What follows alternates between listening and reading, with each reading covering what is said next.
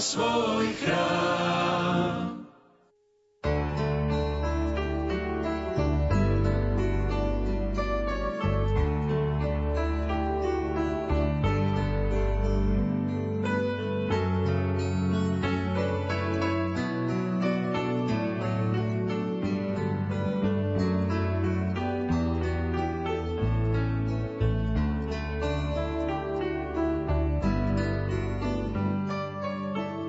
Požehnané sobotné popoludnie, milí poslucháči. Na vlnách katolíckej rozhlasovej stanice pokračujú rozhlasové duchovné cvičenia tretím dňom. Dnes popoludní vám o chvíľu ponúkneme modlitbu korunky Božieho milosrdenstva s eucharistickou adoráciou z rozhlasovej kaplnky svätého Michala Archaniela. Otec Lubomír Grega v knihe S krížom srdci píše – po posledných slovách z kríža a trojhodinovej ukrutnej bolesti naklonil hlavu a odozdal svojho ducha do rúk Otca. Všetko ponúkol a obetoval za nás. Nic si nenechal pre seba, ba zriekol sa seba samého a vo všetkom sa nám stal podobným okrem hriechu. Na túto hodinu čakalo nebo i zem.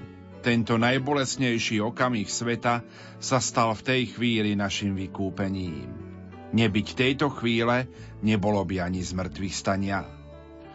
Milí priatelia, Eucharistickú adoráciu vedie exercitátor rozhlasových duchovných cvičení, bratislavský pomocný biskup Monsignor Jozef Hálko. Spieva mláde z farnosti Banská Bystrica Fončorda. Technicky spolupracujú Peter Ondrejka a Jakub Jedinák.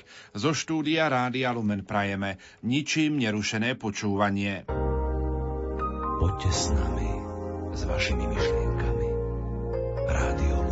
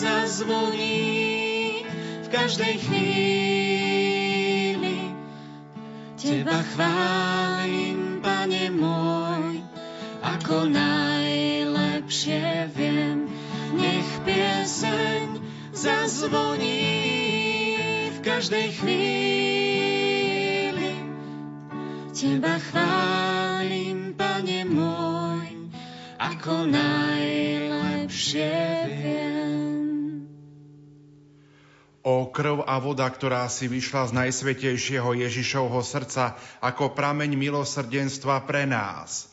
Dôverujeme Ti. O krv a voda, ktorá si vyšla z najsvetejšieho Ježišovho srdca ako prameň milosrdenstva pre nás. Dôverujeme Ti. O krv a voda, ktorá si vyšla z najsvetejšieho Ježišovho srdca ako prameň milosrdenstva pre nás. Dôverujeme Ti. Jeden z vás ma zradí. Ukrižovaný Ježišu, zradený a opustený, dokonca aj od učeníkov. Tvoje umúčenie a smrť odhaluje nielen nepredstaviteľnú lásku k človeku, ale aj ľudskú slabosť, zvrátenosť a hriech. Napriek tomu, že si vedel o, nás, o našej nevďačnosti a zaťatosti srdc, nezaváhal si prijať ťarchu našej spásy. Prišiel si k svojim, hoci tvoji ťa neprijali. Prvý najsilnejší úder, ktorý rozpútal ukrutné násilie, nepochádzal od kňazov a zákonníkov, ale od jedného z dvanástich, od vyvoleného učeníka, od Judáša. Pretože si ho chcel zachrániť a zastaviť na zlej ceste, ešte v olivovej záhrade si sa ho pýtal. Priateľu, prečo si prišiel? Boskom zrádzaš si na človeka? Judášová dráma nespočívala na zrade a opustenosti, veď všetci učeníci ťa nechali samého. Oni sa však po dňoch svojho blúdenia vrátili, ale Judáš to nedokázal. A to je jeho najväčšia tragédia. Nie zrada, ale to, že sa k tebe nevrátil, že ti nedokázal preukázať dôveru. V centre Golgoty nestojí predsa hriech, ale ty, ukrižovaný a z mŕtvych stalý pane, tvoja radosná zväzť o spáse, ktorá hlása, že kde sa roznožil hriech, tam sa ešte väčšmi rozhojnila milosť. Hľadíme na teba rozpetého na kríži a pýtame sa, čo nás učia dejiny Judáša. Čo sa stalo v jeho srdci, že hoci si ho od stvorenia sveta vyvolil a zamiloval, hoci odpovedal na milosť tvojho povolania a tri roky bol blízko teba, potom urobil také strašné rozhodnutie. Judášové dejiny nás učia bdieť a dôverovať tvojmu milosrdenstvu. Jeho odchod nebolo ako zmena počasia, rýchly a nečakaný, ale bolo dôsledkom procesu odchodov od teba, ktorý sa začal oveľa skôr. Milosrdný pane, Judášové dejiny nás učia denne sa rozhodovať pre teba, stále sa usilovať o väčšie puto a zjednotenie s tebou, neustále bojovať za zmenu nášho myslenia a mentality podľa evanieliových požiadaviek. Do lúčov Tvojej krvi a vody ponárame všetkých ľudí a pre zásluhy Tvojho bolestného umúčenia prosíme o potrebné milosti, najmä pre hriešníkov, ktorí tvrdošíne zotrvávajú vo svojom zlom postoji, aby zaplakali nad sebou, kým je čas a zmierili sa s Otcom, bohatým na milosrdenstvo. Na úmysly svätého otca Františka za pokoj na celom svete, na úmysly poslucháčov Rádia Lumen sa pomodlíme aj korunku Božieho milosrdenstva. Otče náš, ktorý, ktorý si na nebesiach, posved sa meno Tvoje, príď kráľovstvo Tvoje, buď vôľa Tvoja, ako v nebi, tak i na zemi. Chlieb náš každodenný daj nám dnes, a odpúsť nám naše viny, ako i my odpúšťame svojim vinníkom. A neuveď nás do pokušenia, ale zbav nás zlého. Zdravá Mária, milosti plná Pán s Tebou, požehnaná si medzi ženami a požehnaný je plod života Tvojho Ježiš. Svetá Mária, Matka Božia, pros za nás riešných, teraz i v hodinu smrti našej. Amen. Verím v Boha, Otca Všemohúceho, Stvoriteľa neba i zeme, i Ježiša Krista, Jeho jediného Syna, nášho Pána, ktorý sa počal z Ducha Svetého, narodil sa z Márie Panny, trpel za vlády Poncia Piláta, bol ukrižovaný, umrel a bol pochovaný zostúpil zosnulým, tretieho dňa vstal z mŕtvych, vystúpil na nebesia, sedí po pravici Boha Otca Všemohúceho, odtiaľ príde súdiť živých i mŕtvych. Verím v Ducha Svetého, Svetú Církev Katolícku, spoločenstvo svetých, v odpustenie hriechov, vo vzkriesenie tela a život večný. Amen. Večný oče, obetujem Ti telo a krv, dušu i božstvo Tvojho najmilšieho Syna a nášho Pána Ježiša Krista. Na odčinenie našich hriechov i hriechov celého sveta. Pre Jeho bolestné umúčenie. Maj milosrdenstvo s nami i celým svetom. Pre Jeho bolestné umúčenie. Maj milosrdenstvo s nami i s celým svetom. Pre Jeho bolestné umúčenie maj milosrdenstvo s nami i s celým svetom. Pre jeho bolestné umúčenie. Maj milosrdenstvo s nami i s celým svetom. Pre jeho bolestné umúčenie. Maj milosrdenstvo s nami i s celým svetom. Pre jeho bolestné umúčenie. Maj milosrdenstvo s nami i s celým svetom. Pre jeho bolestné umúčenie maj milosrdenstvo s nami i s celým svetom. Pre jeho bolestné umúčenie. Maj milosrdenstvo s nami i s celým svetom. Pre jeho bolestné umúčenie. Maj milosrdenstvo s nami i s celým svetom. Pre jeho bolestné umúčenie. Maj milosrdenstvo s nami i s celým svetom. Večný oče, obetujem Ti telo a krv, dušu i božstvo Tvojho najmilšieho Syna a nášho Pána Ježiša Krista. Na očinenie našich hriechov i hriechov celého sveta. Pre Jeho bolestné umúčenie. Maj milosrdenstvo s nami i s celým svetom. Pre Jeho bolestné umúčenie. Maj milosrdenstvo s nami i s celým svetom. Pre Jeho bolestné umúčenie. Maj milosrdenstvo s nami i s celým svetom. Pre Jeho bolestné umúčenie. Maj milosrdenstvo s nami i s celým svetom. Pre Jeho bolestné umúčenie. Maj milosrdenstvo s nami i s celým svetom. Pre Jeho bolestné umúčenie. Maj milosrdenstvo s nami i s celým svetom. Pre Jeho bolestné umúčenie. Maj milosrdenstvo s nami i s celým svetom. Pre Jeho bolestné umúčenie. Maj milosrdenstvo s nami i s celým svetom. Pre Jeho bolestné umúčenie. Maj milosrdenstvo s nami i s celým svetom. Pre Jeho bolestné umúčenie. Maj milosrdenstvo s nami i s celým svetom. Večný oče, obetujem Ti telo a krv, dušu i božstvo Tvojho najmilšieho Syna a nášho Pána Ježiša Krista. Na očinenie našich hriechov i hriechov celého sveta. Pre Jeho bolestné umúčenie. Maj milosrdenstvo s nami i s celým svetom. Pre Jeho bolestné umúčenie. Maj milosrdenstvo s nami i s celým svetom. Pre Jeho bolestné umúčenie. Maj milosrdenstvo s nami i s celým svetom. Pre Jeho bolestné umúčenie. Maj milosrdenstvo s nami i s celým svetom. Pre Jeho bolestné umúčenie. Maj milosrdenstvo s nami i s celým svetom. Pre Jeho bolestné umúčenie. Maj milosrdenstvo s nami i s celým svetom. Pre Jeho bolestné umúčenie. Maj milosrdenstvo s nami i s celým svetom. Pre Jeho bolestné umúčenie. Maj milosrdenstvo s nami i s celým svetom. Pre Jeho bolestné umúčenie. Maj milosrdenstvo s nami i s celým svetom. Pre Jeho bolestné umúčenie. Maj milosrdenstvo s nami i s celým svetom. Večný Oče, obetujem Ti telo a krv, dušu i božstvo Tvojho najmilšieho Syna a nášho Pána Ježiša Krista. Na očinenie našich hriechov i hriechov celého sveta. Pre Jeho bolestné umúčenie.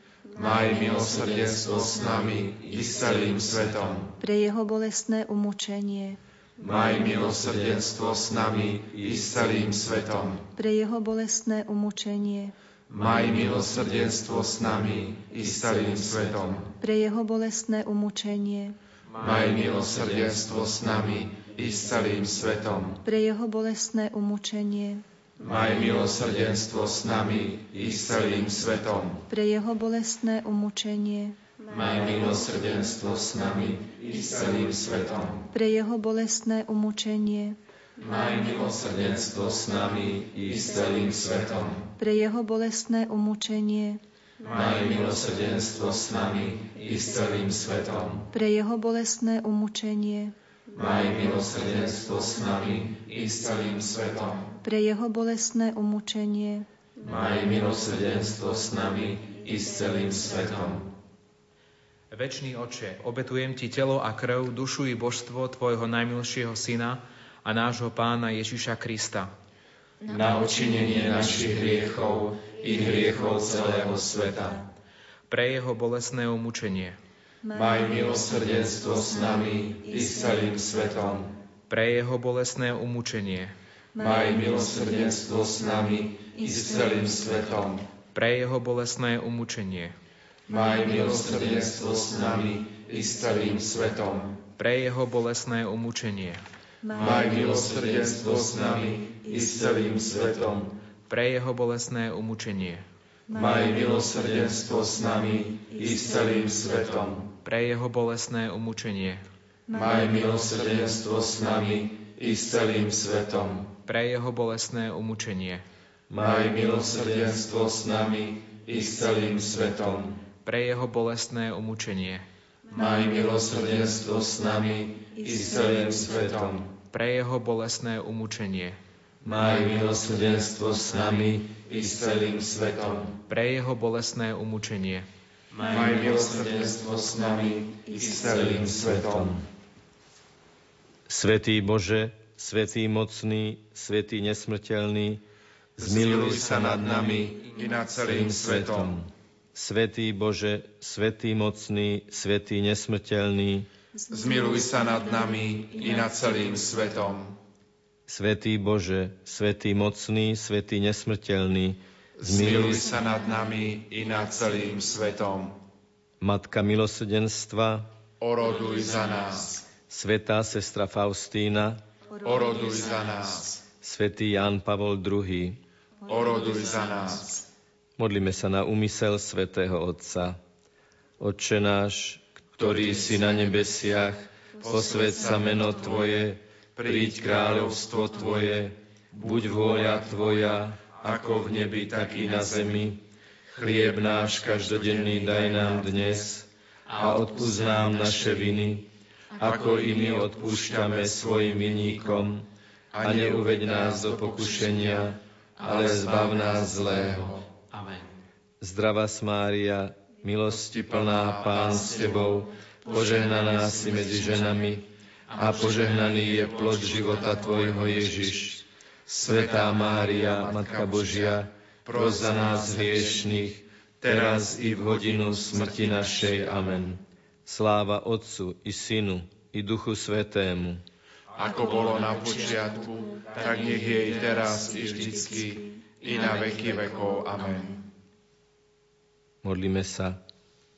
Pane Ježišu Kriste, vyslíš svätého otca pápeža Františka, svojho námestníka, aby dosiahol všetko, o čo prosí v Tvojom mene od nebeského Otca. Lebo Ty žiješ a kráľuješ na veky vekov. Amen. radosnou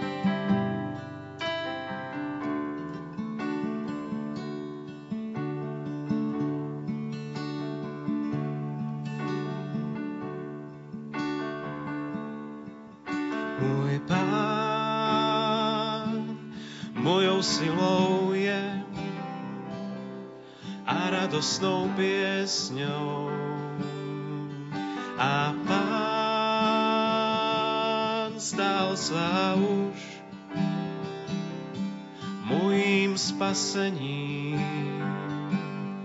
On je môj Boh. Len jemu odovzdávam život svoj. Len jemu odovzdávam svoj.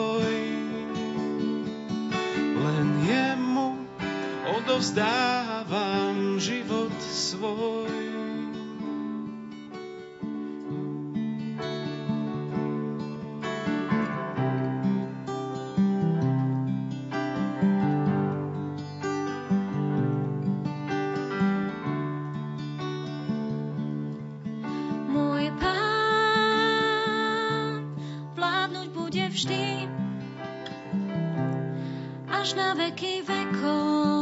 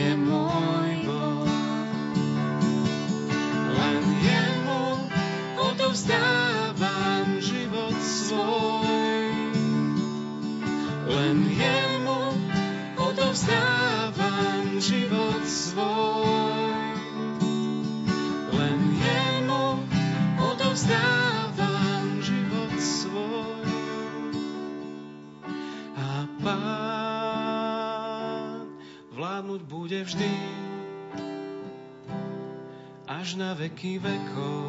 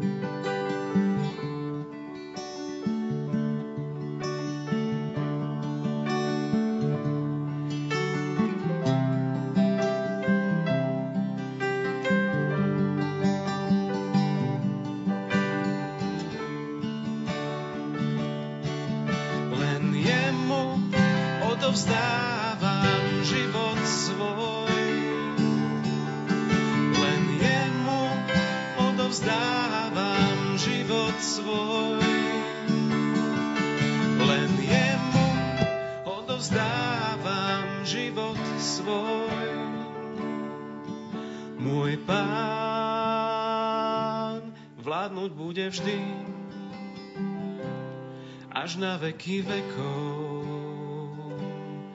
Amen.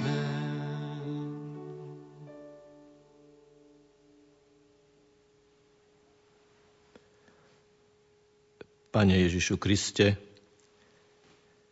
Ty si povedal, poďte ku mne všetci, ktorí sa namáhate a ja vás posilním. Veríme a vyznávame, že si skutočne prítomný pod spôsobom chleba, že nás vidíš, že nás počuješ, že nás vnímaš v hĺbke nášho srdca, že poznáš všetko to, čo nás teší a čo nás trápi. Pozývaš nás, aby sme Tebe odovzdali naše kríže. A tak, Pane, prichádzame pre Tvoju tvár aj v mene tých našich bratov a sestier, ktorí uprostred ťažkostí života prosia o pomoc. Naša sestra Margitka prosí o modlitbu nás, aby sme sa k Tebe modlili, a teda my sa modlíme za obratenie jej detí, za kresťanskú výchovu jej vnúčat a za obnovenie vzťahov v rodine. Ty si povedal, poďte ku mne všetci, ktorí sa namáhate a povedal si aj, nechajte deti ku mne prísť. Odovzdávame ti všetkých rodičov, ktorí sa namáhajú, aby ich deti spoznali teba a žili z teba, ktorý si jediným prameňom skutočnej lásky. Ako si sám povedal, bez teba nemôžeme nič urobiť. Aj naša sestra Anna ťa prosí. Prosí za rodiny, svojich detí, za požehnanie ich manželstiev a prosí aj za zdravie manžela. Bohu známa mama ťa prosí za uzdravenie cery Andreji. Prosíme ťa, Pane, aj za našu sestru Katarínu, ktorá je onkologicky chorá. Prosíme, Dotkni sa jej, aby sa jej uľavilo, aby sa uzdravila. Ďalšia mama nás prosí za svoje deti, aby sme sa modlili za jej deti a prosili ťa za Katku a Tomáša s rodinami, aby Boh viedol ich cesty správnym smerom každý deň.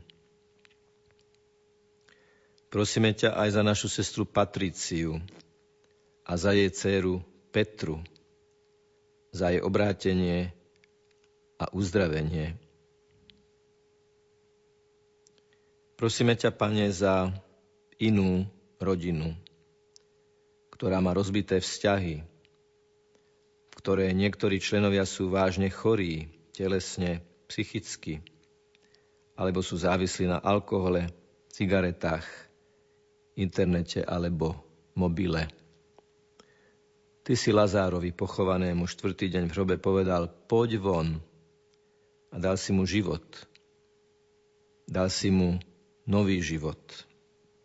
Ukáž, Pane, svoju moc aj v tejto rodine a osloboď tých, ktorí sú akýmkoľvek spôsobom zviazaní. Podobne ťa prosíme a predkladáme modlitby našej sestry Michaely. Prosí za obrátenie švagra, za duchovné oslobodenie pre sestru a uzdravenie krsnej cérky. Pane, Ty si kládol svoje ruky na deti, objímal si ich a požehnával. A veríme a vyznávame, že to môžeš urobiť aj dnes, tu a teraz všade tam, kde ťa o to prosia. Tiež ťa, Pane, prosíme, tak ako ťa chce prosiť tvoja dcéra, poslucháčka Anna.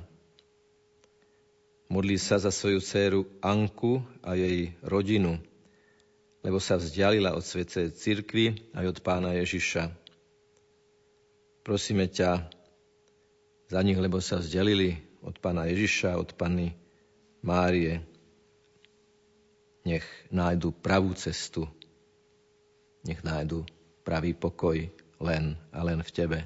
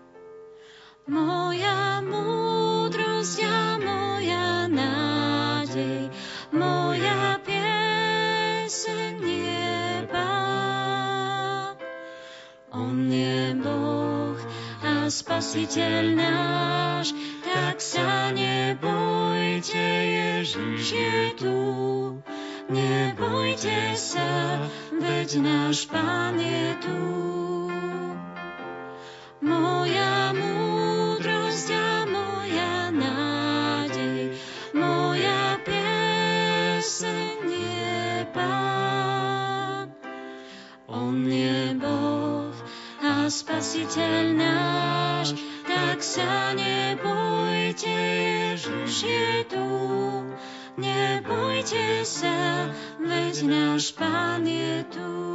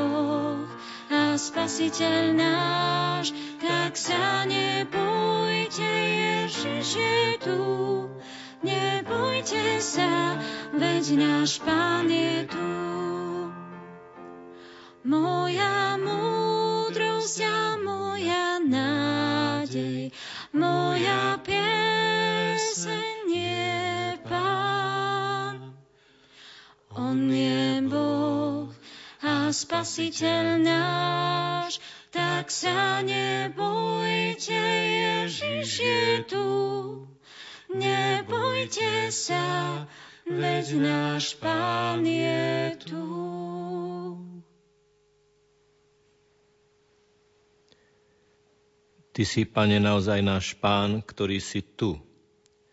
Náš Spasiteľ, náš záchranca, ktorý do hĺbky poznáš, čím sa trápime. Prichádzame, áno, Pane, pre Tvoju tvár s modlitbami tých, ktorí trpia. Prosíme ťa za našu sestru Evu, ktorá je dlhodobo chorá a prosí za uzdravenie tomto postnom čase práve čaká na výsledky vyšetrení a potom operáciu. Dá jej silu, aby všetko znášala v duchu obety, aby všetko to, čo ju trápi, vedela zdvihnúť k tebe a povedať, obetujem to. Prinášame, Pane, aj modlitbu matky, ktorej zomrel syn Matúš pri pomoci blížnemu. Ty si povedal, že ten, ktorý zomiera za druhého, je ten, ktorý má prísľub Božieho kráľovstva. Prosíme ťa aj za jej vnúčku Elišku, aby ju mohla stretnúť, pane. Prosíme ťa aj za tých, ktorí ti vzdávajú vďaky. Manželia, ktorí v týchto dňoch slávia 39 rokov spoločného života. Pane, ďakujeme Ti za ich svedectvo a prosíme, požehnaj ich v nasledujúcich rokoch ich spoločnej cesty. Prinášame bolesť našej sestry Márie, ktorá prosí o pomoc pre svojich blízkych, drahých. Prosí za seba i za drogovo závislých prinášame ti aj prozbu nášho brata Jána. Prosíme ťa, zahraň ho všetkými potrebnými darmi a milosťami. Prosíme ťa za zdravie a Božie požehnanie pre Máriu a jej rodinu. Prosíme ťa za prekonanie chorôb a vyriešenie existenčných problémov. Prosíme ťa, Pane, aj o to, o čo prosí jedna matka, o Božiu pomoc a požehnanie v manželstvách jej dcer, za obnovenie vzájomnej úcty, o vnútorné obrátenie, o uzdravenie zo závislosti na alkohole i uzdravenie všetkých vnútorných zranení i vzťahov.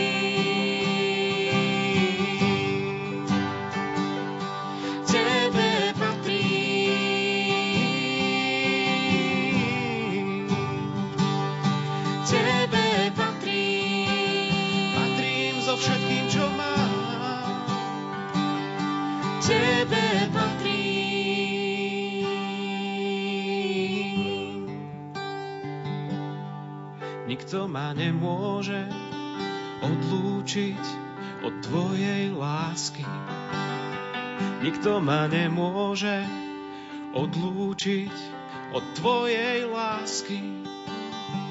Nikto ma nemôže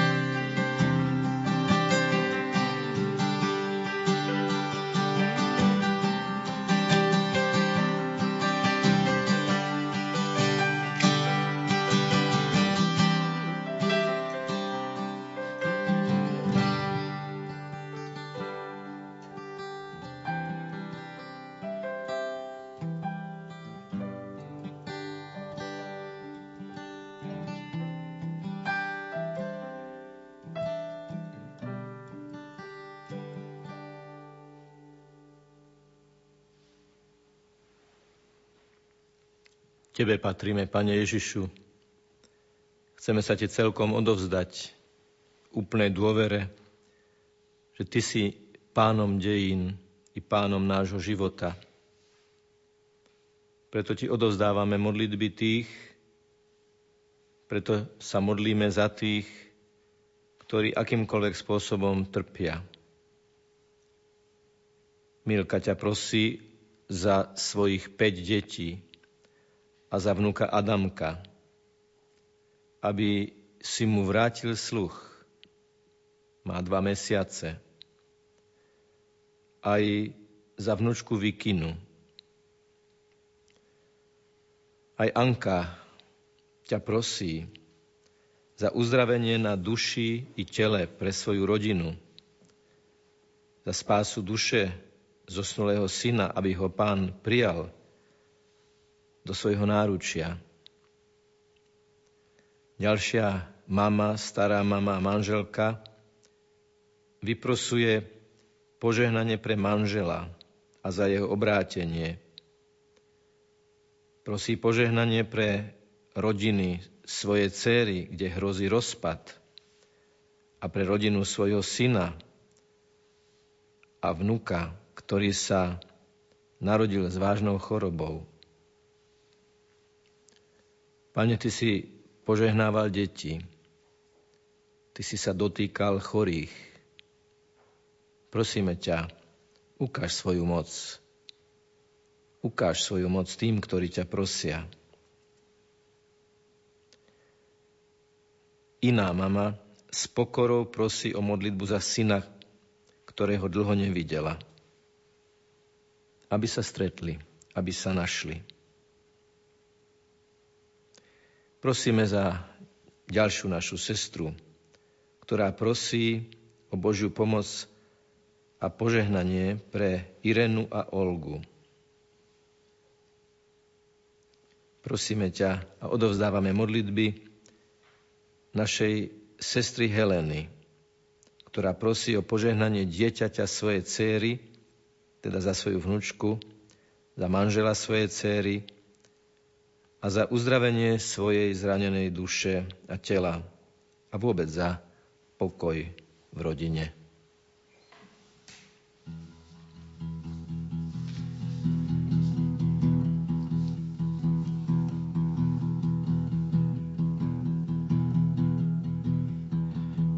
Svetý Duch, vodi do nás, príď Svetý Duch, plápolaj v nás, príď Svetý Duch, oživuj nás, Duchu Svetý, príď. Príď Svetý Duch, vodi do nás, príď Svetý Duch, plápolaj v nás, príď Svetý Duch, oživuj nás, Duchu Svetý, príď. Príď, Duchu, prenikni nás, príď, Duchu, zastav sa pri nás, príď, Duchu, vlož život do nás, poznať daj sa nám. Príď, Svetý Duch, vodi do nás, príď Svetý Duch, plápolaj v nás, príď Svetý Duch, oživuj nás, Duchu Svetý, príď. Príď Svetý Duch, príď Svetý Duch, vodi do nás, príď Svetý Duch, plápolaj v nás, príď Svetý Duch, oživuj nás, Svetý, príď. Príď Ty, Duch, Duch svetosti,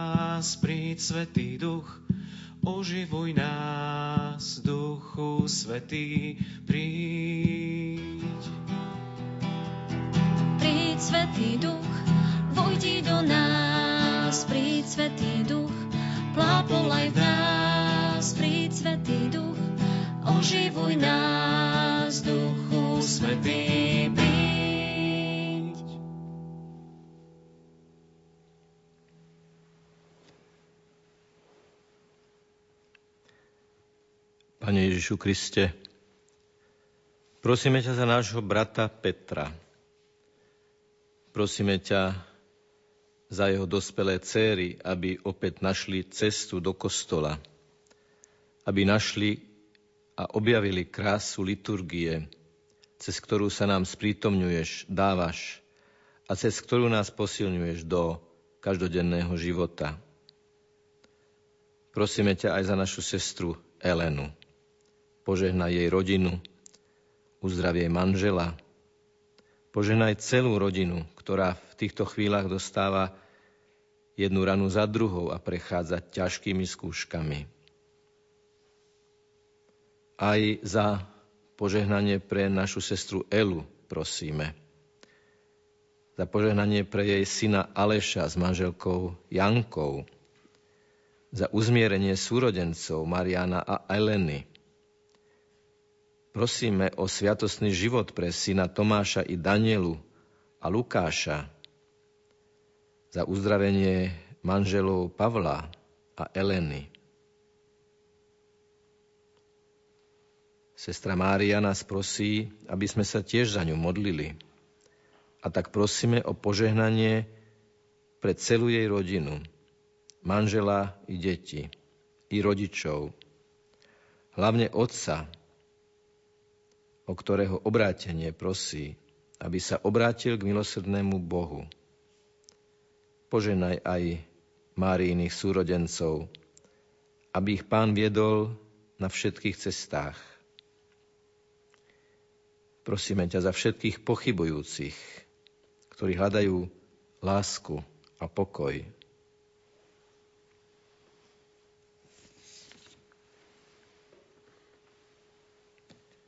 Prosíme ťa za Martinu a Mareka. Požehnaj ich manželstvo a ich dieťatko, ktoré čakajú. Požehnaj ich mamu Annu i sestru Ivanu, aby sa ich dotklo pánovo svetlo. Prosíme ťa, Pane, za našu sestru Annu. Prosíme ťa za zastavenie všetkého zla v našej spoločnosti, aby vyťazilo vždy dobro a láska. Prosíme ťa za drogovo závislých a za trpiace a opustené deti. Prosíme ťa aj za tých, ktorí prenasledujú církev a veriacich vo svete, aby našli správnu cestu k Tebe, aby sa obrátili a našli Teba ako pána svojho života. Prosíme ťa za zdravie a pokoj v existenčných skúškach. Prosíme ťa za tých, ktorí sú nevraživí a nevšímaví voči svojmu okoliu, aby objavili, že len obetavá láska môže ľudskej duši priniesť ten opravdivý pokoj. Prosíme ťa za ďalšiu našu sestru, ktorá sa tiež volá Anna. Požehnaj jej deti, daj jej silu zvládať výchovu a byť dobrými rodičmi i manželmi spolu s jej manželom, aby deťom ukázali skutočnú trpezlivú lásku ako svedectvo. Aj za našu sestru Otíliu ťa prosíme. Za rozvrátené rodiny, za rozvrátenú rodinu, za synov, za vnúčika Patrika a za jeho uzdravenie, za sestru Betku, za mamu Annu, za kňazov farnosti i za ľudí, ktorí pomáhajú.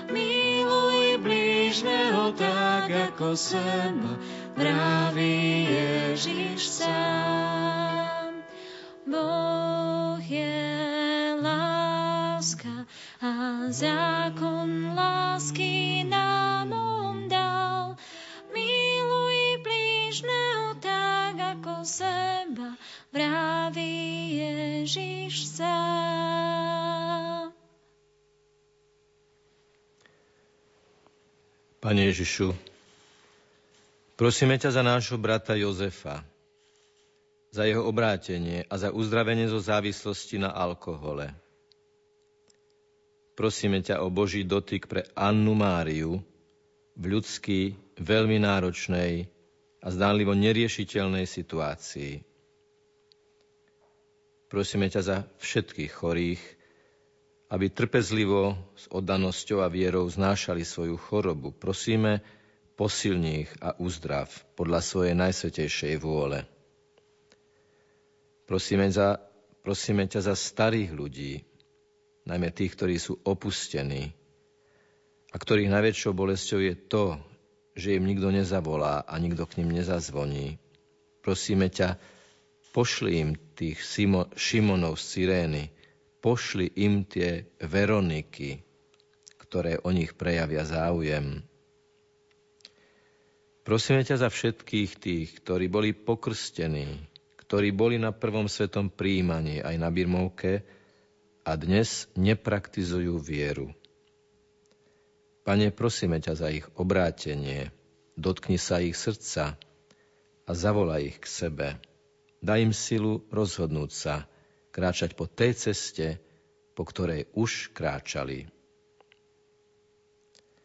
Prosíme ťa za rodiny, ktoré stratili svojich blízkych. Daj im hlbokú dôveru v to, že napokon sa všetci stretneme v nekonečne milosrdnom Božom náručí. Napokon ťa, Pane, v neposlednom rade prosíme za katolické médiá, za všetkých, ktorí pracujú v rozhlase a televízii a v iných médiách, sociálnych sieťach a novinách. Aby všetko to, čo hlásajú, bolo na Tvoju najväčšiu česť a slávu aby svedectvo ich slova, ich obrazu, všetkého toho, čo ponúknú ľuďom, napokon viedlo k Tebe ako jedinému skutočnému pánovi dejín i súčasnosti. Prosíme ťa, Pane, teraz o Tvoje mocné požehnanie. Ty si slúbil, že nás posilníš, keď prídeme k Tebe. Ty si vslúbil, že kto v Teba verí, ten nezomrie na veky. Ty si slúbil, že si s nami po všetky dni až do konca. Čiže aj dnes, tu a teraz si ty ten, ktorý kráčaš vedľa nás, ktorý žiješ v nás, ktorý žiješ medzi nami ako pán a kráľ, zvrchovaný kráľ všetkého, čo jestuje celý dejín. My sa vkladáme do tvojich rúk a otvárame pred tvoje mocné požehnanie. Ctíme túto sviatoslavnú, zbožne skloňme kolena, bohoslužbu starodávnu, nahrať nová vznešená. Pomôž zmyslom, ktoré slabnú, viera s láskou spojená. Osu Synu jedinému,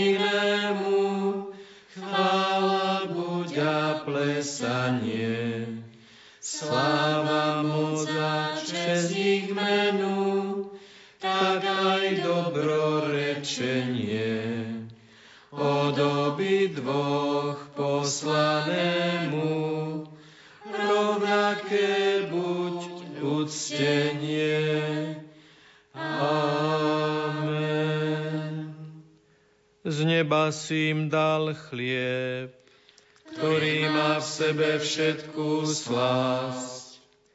Modlíme sa, Pane Ježišu, po vznešenej oltárnej sviatosti zanechal si nám pamiatku svojho umúčenia a zmrtvých vstania Prosíme ťa, pomáhaj nám uctievať tajomstvo Tvojho tela a krvi s takou vierou a láskou, aby sme vždy pociťovali účinky Tvojho vykupiteľského diela, lebo Ty žiješ a kráľuješ na veky vekov.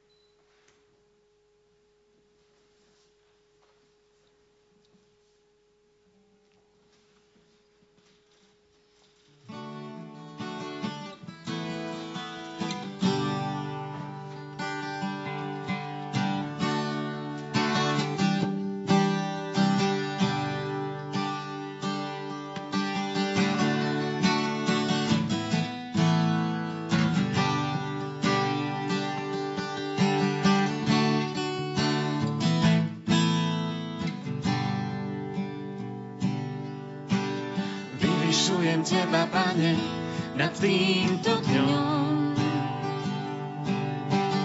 Vyvyšujem Teba, Pane, nad každým človekom. Vyvyšujem Teba, Pane, nad všetkým, čo stvorené je. Vyvyšujem Teba, Pane, nad svojím životom.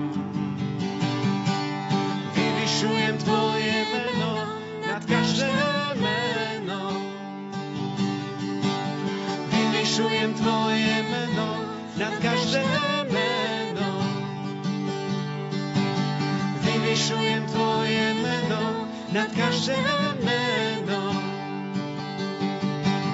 Vyvyšujem Tvoje meno nad každé meno. Vyvyšujem Teba, Pane, nad týmto dňom. Vyvyšujem Teba, Pane, nad každým človekom. Vyvyšujem Teba, Pane, nad všetkým, čo stvorené je. Vyvyšujem Teba, Pane, nad svojím životom.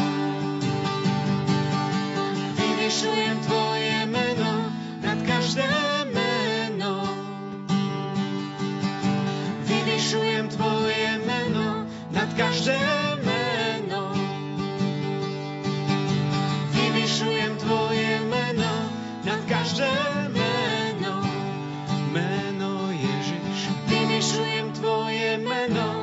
Nad každé meno. Vyvyšujem Teba, Pane, nad týmto dňom. Týmto dňom vyvyšujem Teba, Pane, nad každým človekom. Človekom vyvyšujem Teba, Pane, nad všetkým, čo stvorené je. Stvorené je, vyvyšujem Teba, Pane, nad svojím životom.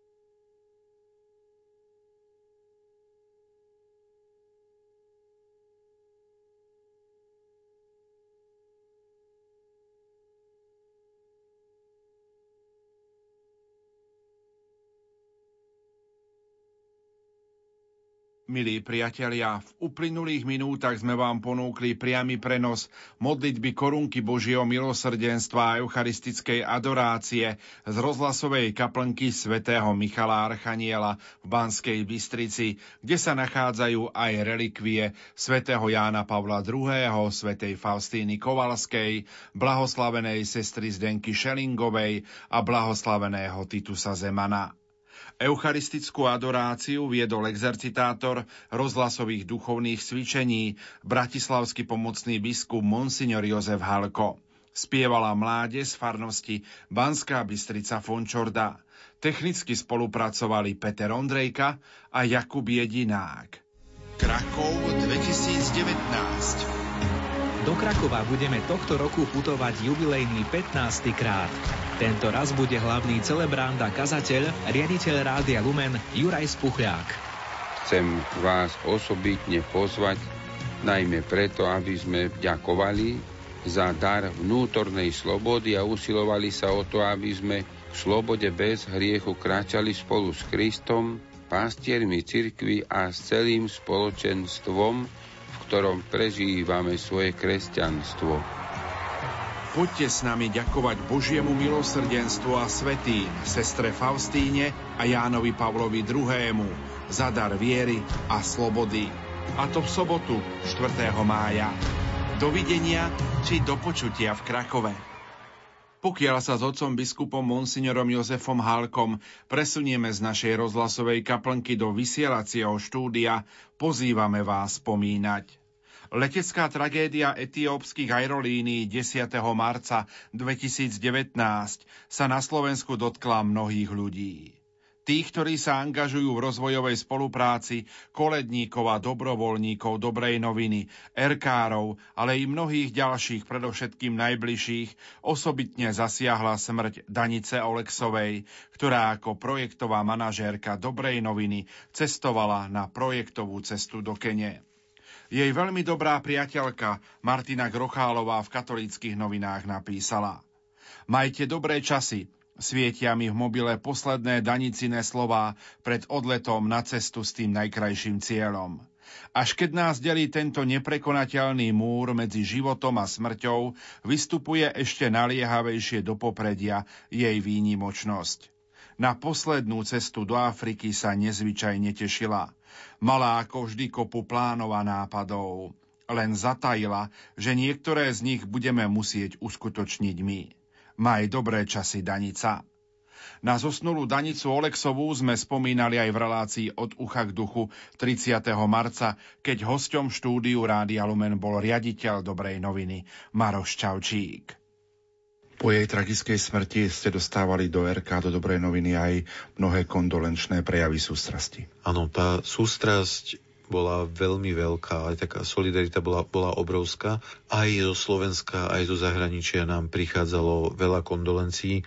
Môžem možno spomenúť a prečítať jednu, ktorú nám poslal minister zahraničných vecí Slovenskej republiky Miroslav Lajčák, ktorý napísal, dovolte mi vyjadriť veľký zármutok a ľútosť nad stratou Danice Oleksovej.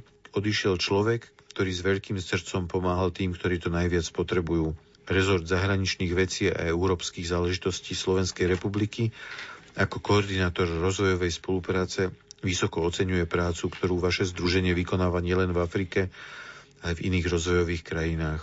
Poslali nám takisto kondolencie naši partneri z Dreikönigsaktion z rakúskej alebo nemeckej koledníckej akcie, kde by som tiež spomenul, že že naša misia je slúžiť ľuďom na našej planete, ktorí tú pomoc veľmi, veľmi potrebujú, ale táto mm, služba niekedy prináša aj obete, také, aké nastali v prípade Danice. A oni v Rakúsku sa tiež stretli, aby mali, aby s nami zdieľali tú, túto skúsenosť cez ticho, cez reflexiu, cez modlitbu, aby sme si takto spomínali na Danicu. A tí kolegovia, ktorí ju poznali, lebo dosť z nich ju osobne poznalo, hovorili, že to bola veľmi zapálená osoba.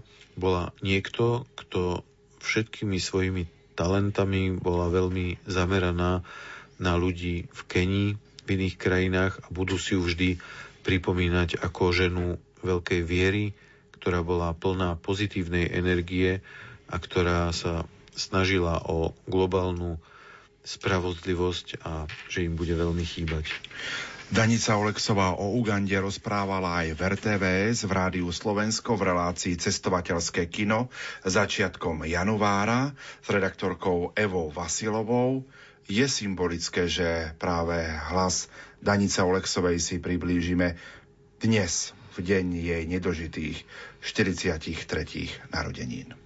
Kampala práve tým, že sa nachádza na tom množstve kopcov a kopčekov, tak urobiť tam pristávaciu dráhu by bol veľký problém a preto sa pristáva v NTB. Je to aj taká dobrá príprava pre cestovateľa, lebo z NTB, hoci to naozaj nie je veľká vzdialenosť, ale môže trvať aj 3 až 4 hodiny dostať sa do hlavného mesta, tých nejakých 50-60 kilometrov, práve kvôli obrovským zápchám, veľmi úzkej ceste a zvyčajnému chaosu, ktorý je takým stereotypným africkým koloritom. Jeden z tých projektov, ktorý podporujete, je v mestečku Kokon Džeru. Je tam naozaj tak na prvý pohľad vidno tú chudobu. Našinec zvyknutý na Slovensko by mal pocit, že je tam veľká chudoba na prvý pohľad, lebo domy sú malé, niektoré murované, niektoré z rôznych iných materiálov, plechové a tak ďalej. Ale sú aj ľudia, ktorí žijú v jednom dome, ale pritom majú veľký kus zeme, že naozaj si dokážu dopestovať, dokážu poslať deti do školy. A sú tí, ktorí majú možno aj krajší dom na prvý pohľad, ale nemajú nič, robia ako nádenníci a závisia naozaj od veľmi malého príjmu. Práve v tomto mestečku podporujete Dom prozreteľnosti, ktorý sa snaží snaží zlepšiť život detí s postihnutím. O živote postihnutých detí v Ugande veľa hovoria aj vaše obrázky, kde vidno, aké majú k dispozícii, neviem, či sa to vôbec aj dá nazvať, invalidné vozíky. Tá kreativita sa prejavuje povedzme aj v týchto pomôckach na mobilitu, nejaké plastové kresielko záhradné, prilepené na bicyklové kolieska, ale vlastne pre nich je to super pomôcka dostať sa po tých cestách, ktoré nie vždy sa podobajú našim. Sú rôzne príležitosti, kedy aj dostanú vozíky od nejakých darcov, ale takisto v centre terapeuti musia byť aj zruční, musia vedieť niečo dať dokopy, zošlobovať, zmontovať, lebo je to proste nevyhnutnosť života. To boli slova zosnulej Danice Oleksovej. Odpočinutie večné daje jej, Pane, a svetlo večné nech jej svieti. Nech odpočíva v pokoji. Amen.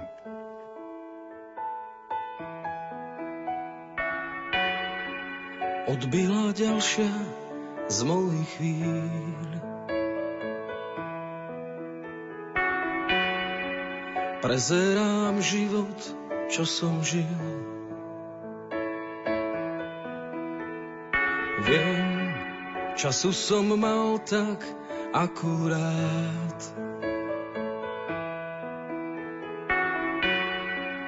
Aby som dal, čo som mal dať. Keď zavrú mi oči, ty žehnaj môj dom. Keď prestanem dýchať, to ty dýchaj v ňom. Veď vieš, kde sú kľúče od duší aj dver. Daj pozor na blízkych, do dlaní ich ber. Keď z líc mojich drahých sú koritárie,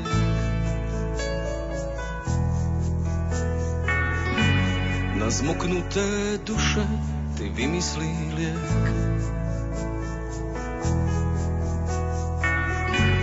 A pohľad ich za mňa, keď dôjde mi dých. Ja ostanem v tebe, ty ostávaj v nich. Keď zavrú mi oči, ty žehnaj môj dom. Keď prestanem dýchať, to ty dýchaj dom. Veď vieš, kde sú kľúče, od duší aj dvier. Daj pozor na blízkych, do dlaní ich ber.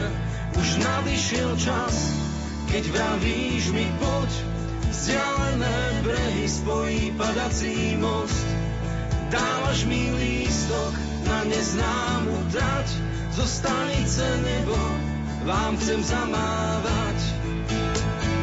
Ver, vždy keď si spomenieš, ti vojdem do sna. A zase objímem v stanici konečná. Keď zavrú mi oči, ty žehnaj môj dom. Keď prestanem dýchať, to ty dýchaj v ňom. Veď vieš, kde sú kľúče, od duší aj dier. Daj pozor na blízky, do dlaní ich ber. Už nadišiel čas, keď vravíš mi poď. Vzdialené brehy spojí padací most. Dávaš mi lístok na neznámu trať, zo stanice nebo vám chcem zamávať, keď z líc mojich drahých sú koridáriek, na zmoknuté duše ty vymyslí liek. A pohľad ich za mňa, keď dôjde mi dých, ja ostanem v tebe, keď z líc mojich drahých sú koridáriek, na zmoknuté duše ty vymyslí liek a pohľad ich za mňa, keď dôjde mi dých, ja ostanem v tebe, ty ostávaj v nich.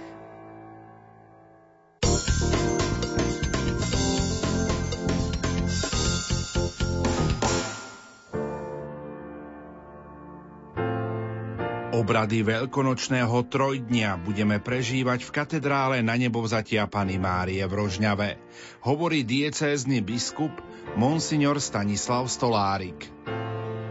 Teším sa, že počas najväčších sviatkov našej viery, ktorým predchádza Sveté Trojdnie, môžeme prostredníctvom Rádia Lumen spoločne sláviť tieto sveté tajomstvá. Spoločnému sláveniu a duchovnému zjednoteniu pozývam predovšetkým vás, ktorí sa z nejakého dôvodu nemôžete zúčastniť na obradoch v Božom chráme. Otvorme sa pozvaniu. Nech Božia milosť naplní nás všetkých. Začíname svetovom show na pamiatku pánovej večere na Zelený štvrtok o 18. hodine. Obrady Veľkého piatku odvysielame o 15. hodine a veľkonočnú vigíliu na Bielu sobotu o 20. hodine. Veľká noc s rádiom Lumen.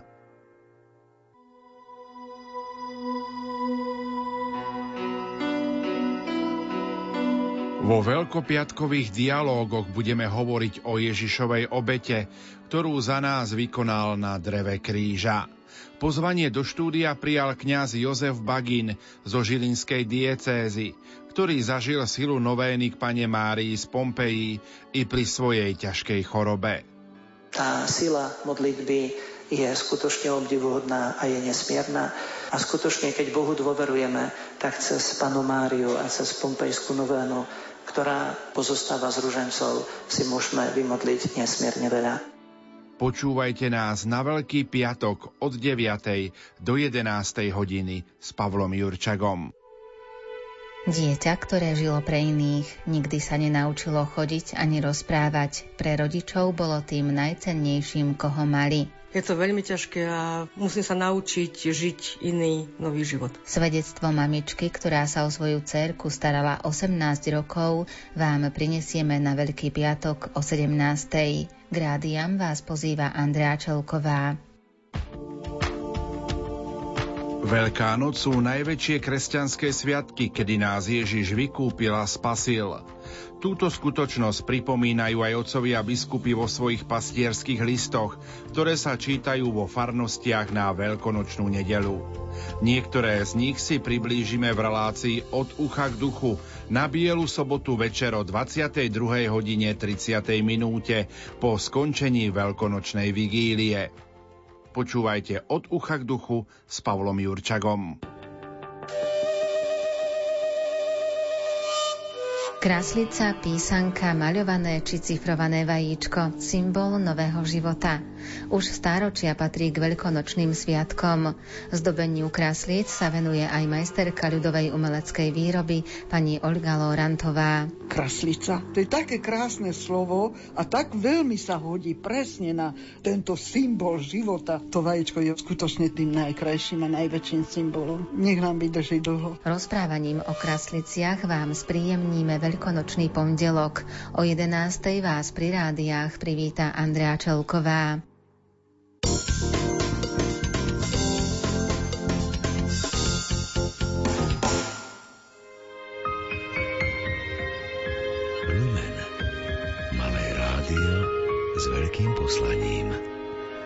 Požehnané sobotné popoludne, milí poslucháči. Na vlnách katolíckej rozhlasovej stanice počúvate program rozhlasových duchovných cvičení, ktoré pre vás vysielajú majster zvuku Jakub Jedinák a moderátor Pavol Jurčaga.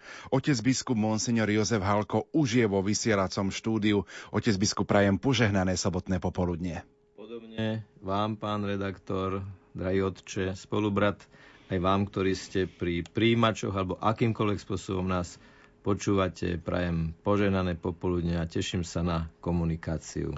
Prežili sme naozaj milostivé chvíle počas rozhlasových duchovných cvičení v kaplnke pri eucharistickej adorácii. Hadam taká silná chvíľa, kedy sme prosili na úmysly všetkých poslucháčov. Niektoré z nich sme spomenuli, ale určite sme pamätali na úmysly všetkých tých, ktorí písali aj počas eh, dnešného dňa aj dnešnej 15. hodiny. Áno, veď keď čítame Evangelium, tak tam vidíme, že za Ježišom prichádzali ľudia so svojimi bolestiami, veľmi konkrétnymi e, životnými situáciami a prosili ho o pomoc.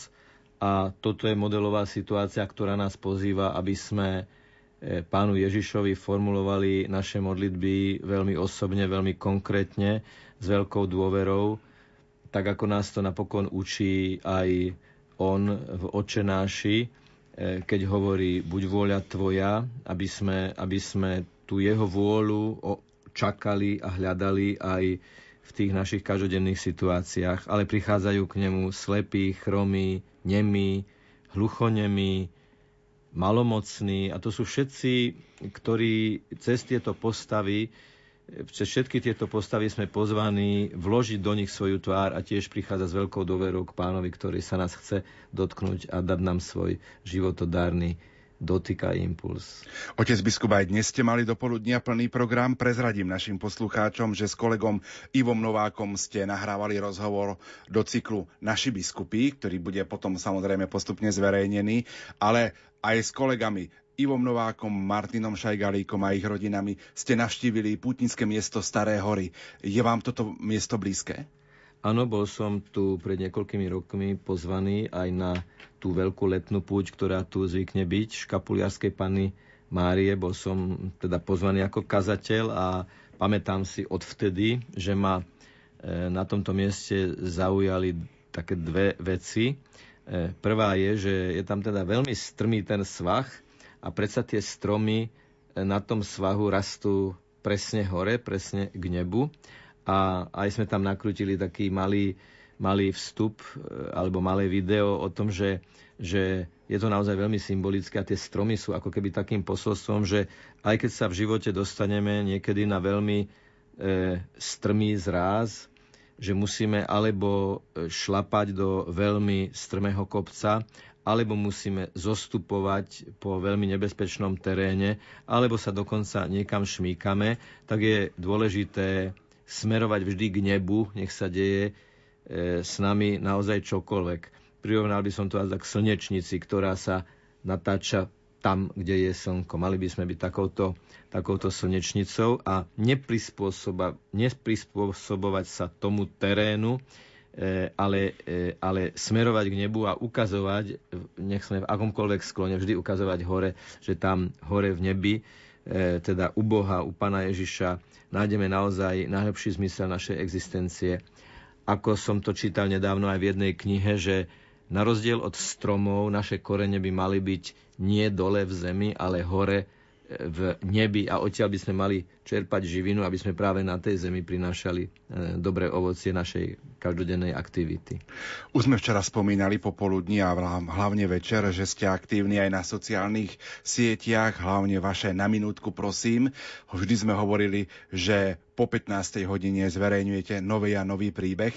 Dnes je sobota 16.19, tak predpokladám, že aj na dnešnú sobotu už máte teda zverejnené a pripravené. Ak prezradíte našim poslucháčom, čomu sa budete v tom najnovšom vydaní na minútku prosím venovať. No práve to, to video, ktoré by som chcel budúcu sobotu zverejniť, to sme nakrútili tam na Starých horách práve v tom symbolizme, že Ježiš, ktorý vstal z mŕtvych, vyšiel z hrobu a dal nám veľkonočné svetlo a ako sme včera o tom rozímali, na nás dýchol a sa nás dotýka, je ten, ktorý nám aj v tom najťažšom teréne ukazuje orientáciu. Ja si pamätám, ako som raz bol na výlete pri Trenčianských tepliciach, kde sme sa v jednej dedinke, ktorá sa volá Slatinka, e, mali stretnúť priatelia z gymnázia a chcel som ísť po značkovanom chodníku, ale E, bol tam jeden taký muž, ktorý pasol kravy a povedal mi, nechoďte po značkovanom chodníku, choďte priamo cez les, bude to kratšie. Nuž, e, moja skúsenosť životná doteraz je taká, že keď vybočím, keby som vybočil z značkovaného chodníka hľadajú skratky, tak tie skratky zvyknú byť niekoľkonásobne dlhšie ako, ako je tá značkovaná cesta, ktorou už niekto prešiel. Aj tie cesty, ktoré nám ukazuje Ježiš, sú tie značkované cesty, sú to cesty, ktoré už sú vyšlapané určitou skúsenosťou a preto je dôležité sa na to spolahnuť. V každom prípade som zablúdil a ocitol som sa v temnom lese a priznám sa, že ako mestský človek som nikdy nevedel, že tma môže byť až taká hustá, že človek naozaj nevidí si ani len na nohy. Takže len podľa e, čvachtania a praskania halúzí pod nohami som tak ako tak mohol vytušiť, že či som na správnej ceste. Ale pamätám si veľmi, veľmi intenzívne dodnes, hoci to bolo pred 40 možno rokmi, e, ten moment, keď som zrazu uvidel svetlo, a to bolo pevné svetlo, jednej neonovej lampy, ktorá bola kde si veľmi ďaleko, ale ja som určite vedel, že musím k nej smerovať, lebo tam nájdem určite nejakú cestu a nejakú civilizáciu. Nebola to svetojánska mužka, ktorá by sa pohybovala, ale naozaj pevné svetlo. A to svetlo v tej tme, v tej situácii toho zablúdenia, že už som mal byť za hodinu v cieli a ja som ešte za dva hodiny bol v lese, hustom temnom lese a to svetlo, ktoré som zrazu zbadal, E, dodnes vo mne je ako, ako taký zážitok veľmi symbolický v tom, že aj ten Ježiš, ktorý e, vchádza do večeradla, vychádza z hrobu, je prázdny ten hrob, e, je takým svetlom, ktoré nám ukazuje, že kam, kam naozaj máme smerovať. A celú Veľkú noc a veľkonočné sviatky a veľkopostné obdobie môžeme pochopiť jedine vtedy, ak toho chápeme ako cestu k zmrtvých staniu, k skrieseniu. Vrátim sa k včerajším prednáškám, ktoré sme absolvovali v noci. Eh, vy ste ich skončili takou dôležitou úvahou o sviatosti zmierenia, aj takou výzvou, aby šli ľudia na svetu spoveď pred týmito veľkonočnými sviatkami. Práve počas tohto víkendu vrcholia veľkonočné sveté spovede vo farnostiach, napríklad aj u nás v Selciach. Zajtra budeme mať popoludní veľkonočnú svetú spoveď aj dnes hádam platí takéto naše pozbudenie, aby naozaj, aj keď po mnohých rokoch, ale aby sa ľudia odhodlali a išli k prijatiu sviatosti zmierenia. Celkom, celkom jednoznačne. E, ak naozaj chceme zažiť takú osobnú veľkú noc, osobné vzkriesenie, tak je dôležité i prejsť cez ten, povedal by som to tak, očistec spovednice, kde sedí kňaz, ktorý je služobníkom Božieho milosrdenstva, ktorý nebude zatajovať pravdu a tu musí pomenovať, ale vždy bude hľadať spôsob, ako tomu človeku pomôcť prežiť, precitnúť do Božieho milosrdenstva a zmeniť život. A tým sviatostným rozrešením, ktoré dostávame, ako sme to už včera povedali, okrem toho, že dostávame odpustenie hriechov v minulosti, dostávame ešte mocný impuls do zápasov s tými vyznanými e, s pokušeniami k tým vyznaným hriechom do, do budúcnosti. Čiže je to naozaj taký veľký duchovný reštart, je to taký veľký, veľká duchovná kryžovatka, na ktorej človek volí ten správny smer. Otec biskup, o chvíľočku sa započúvame do vašich dnešných úvah a prednášok. Čomu sa budete venovať? Budem sa venovať zmrtvých vstaniu. Zmrtvých vstaniu vo viere, zmrtvých vstaniu vo vzťahoch a potom by som ešte rád e, na záver niečo povedal o komunikačnom zmrtvých vstaní. Tomuto sa budeme venovať v nasledujúcich minútach. Budeme počúvať slova otca biskupa Monsignora Jozefa Hálka. Ja pripomeniem kontakt do štúdia, lebo aj teraz popoludní máte možnosť písať, ako prežívate vy doma tento milostivý čas rozhlasových duchovných cvičení, čo to pre vás znamenalo počas týchto uplynulých tro, troch dní sa zastaviť, zamyslieť a duchovne sa pripraviť na Veľkú noc.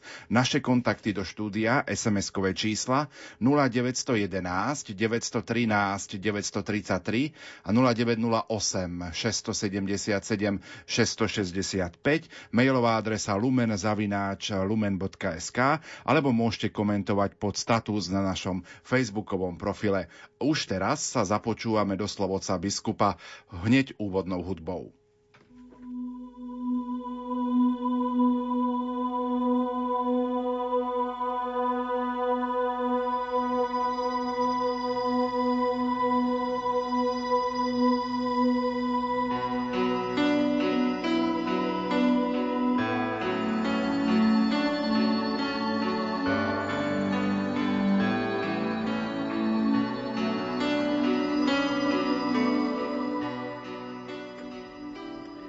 Milí priatelia,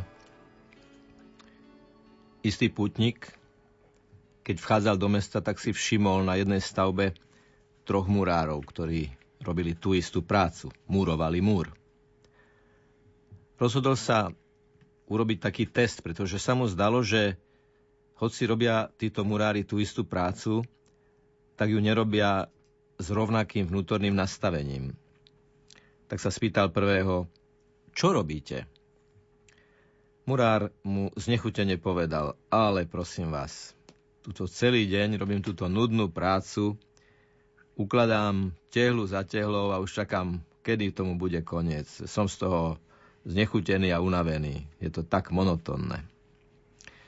Potom išiel k druhému murárovi, ktorý o poznanie iným spôsobom reagoval. Hovorí, no, tak ja tu murujem, lebo staviame kostol. A to je ohromná vec. To znamená, že ja tu tým, že murujem, tak to, že to domurujem, tak z toho raz bude chrám, kde sa ľudia e, budú modliť. Tretieho murára sa putník opýtal, a vy čo robíte? A ten sa zastavil, zložil ruky a povedal, viete, čo je úžasné? Že ja týmto kladením tehiel jednu na druhú, aj s tou Maltou, môžem slúžiť Bohu. To je úžasné, že môžem Pánu Ježišovi slúžiť spôsobom, že staviam jeho chrám. Tento príbeh je o tom, že môžeme robiť rovnaké činnosti, dokonca môžeme robiť aj rovnaké ohlasovanie, pokiaľ ide o obsah. A predsa je v tom veľmi cítiť že akú máme motiváciu. Takú tú uzavretú, že ja som v tej situácii ten najväčší chudák, ktorý sa najviac namáham, ktorý to musím robiť, nič ma k tomu nemotivuje, tak potom samozrejme, že na takomto človeku cítiť, že jednoducho to robí nerád, pretože ani nevie celkom presne, že aký to má zmysel. Ale ten tretí murár, najnadšenejší, hoci robil tú istú monotónnu prácu ukladania tehiel, vedel, že je súčasťou nejakého veľkého projektu, že je súčasťou budovania niečoho, na čom aj iní spolupracujú a on môže prispieť k tomu, že ten chrám bude stáť na Božiu slávu, že bude slúžiť ľuďom a že to bude miesto bohopocty, že to bude miesto, kde ľudia budú budovať svoj osobný vzťah k Bohu a k Ježišovi Kristovi. Bratia a sestry, je to o tom. Veríme alebo neveríme, že sme súčasťou budovania Božieho kráľovstva. Je to o tom, či veríme alebo neveríme, že naše talenty, naše danosti, naša každodenná, jednoduchá a neviditeľná práca, ak je vykonávaná s láskou, tak je súčasťou budovania Božieho kráľovstva. Ako ten nadšený murár povedal, tá moja práca je zapojená do budovania Božieho kráľovstva. Ja môžem slúžiť Bohu, ja môžem, slúbiť Ježi- ja môžem slúžiť Ježišovi. Veľmi krátko, jasne a jadrne to vyjadrila svetá matka Teresa z Kalkaty, ktorá povedala, že keď robíme malé veci s veľkou láskou, tie malé veci majú v Božích očiach veľkú hodnotu. Lebo nejde o konkrétny predmet tej práce, ale ide pred Bohom o lásku a z toho potom vyplývajúcu dôslednosť, zodpovednosť a kvalitu vykonanej práce. Čím s väčšou láskou robíme drobné veci, tým lepšie robíme aj tie drobné veci a tým lepšie spolu vytvárajú tú veľkú mozaiku ľudských činností, ktoré vytvárajú potom našu spoločnosť. Teda je dôležité z mŕtvych vstať vo viere. Z mŕtvych vstať vo viere. Je možné z mŕtvych vstať vo viere? Je takéto niečo možné?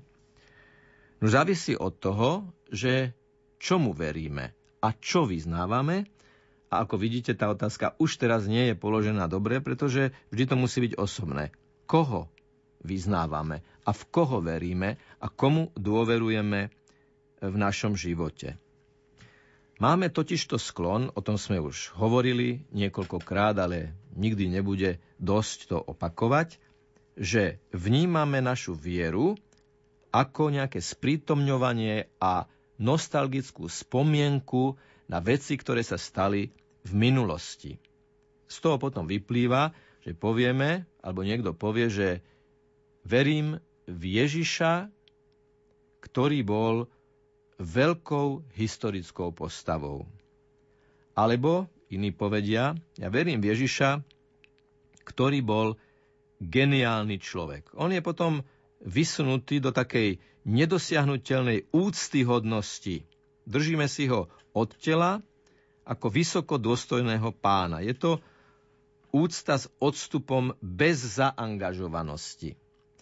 Musím povedať, že niekedy aj keď ľudia oslovujú kňazov s titulmi, s takou veľkou úctou, niekedy, nie vždy samozrejme, ale niekedy sa to nejaví ako úcta, ale niekedy sa to javí ako vytváranie si odstupu. Čiže keď niekto povie niekomu vysokodôstojný pane, tak niekedy to môže vzbudzovať dojem, že zostaňte teda aj tak veľmi vysoko a veľmi nám do života nehovorte, veľmi na nás neapelujte. Ak je takýto postoj k Ježišovi, tak ešte stále je to v temnote toho hrobu. Je to ešte stále pochované v dejinách. Je to ešte stále pochované v spomienkach. Je to ešte stále pochované v nejakých nostalgických pripomienkach. A preto zmrtvých stane vo viere je precitnutie do vedomia živej Ježišovej prítomnosti. Ten, komu veríme, nie je ten, ktorý bol, ale ten, komu veríme, ten žije a je prítomný. Toto je z mŕtvych stanie vo viere. Našli by sme e, vo Svetom písme postavu, do ktorej tváre by sme vložili našu tvár a v ktorej by sme našli náš príbeh aj v tom negatívnom, aj v tom pozitívnom zmysle slova, Myslím si dokonca, že nám to aj písmo naznačuje, že by sme sa mali s ním na chvíľu stotožniť. Lebo máme jedného z apoštolov, ktorého aj sväté písmo oslovuje, že sa volá Tomáš, zvaný Didymus, to znamená dvojička.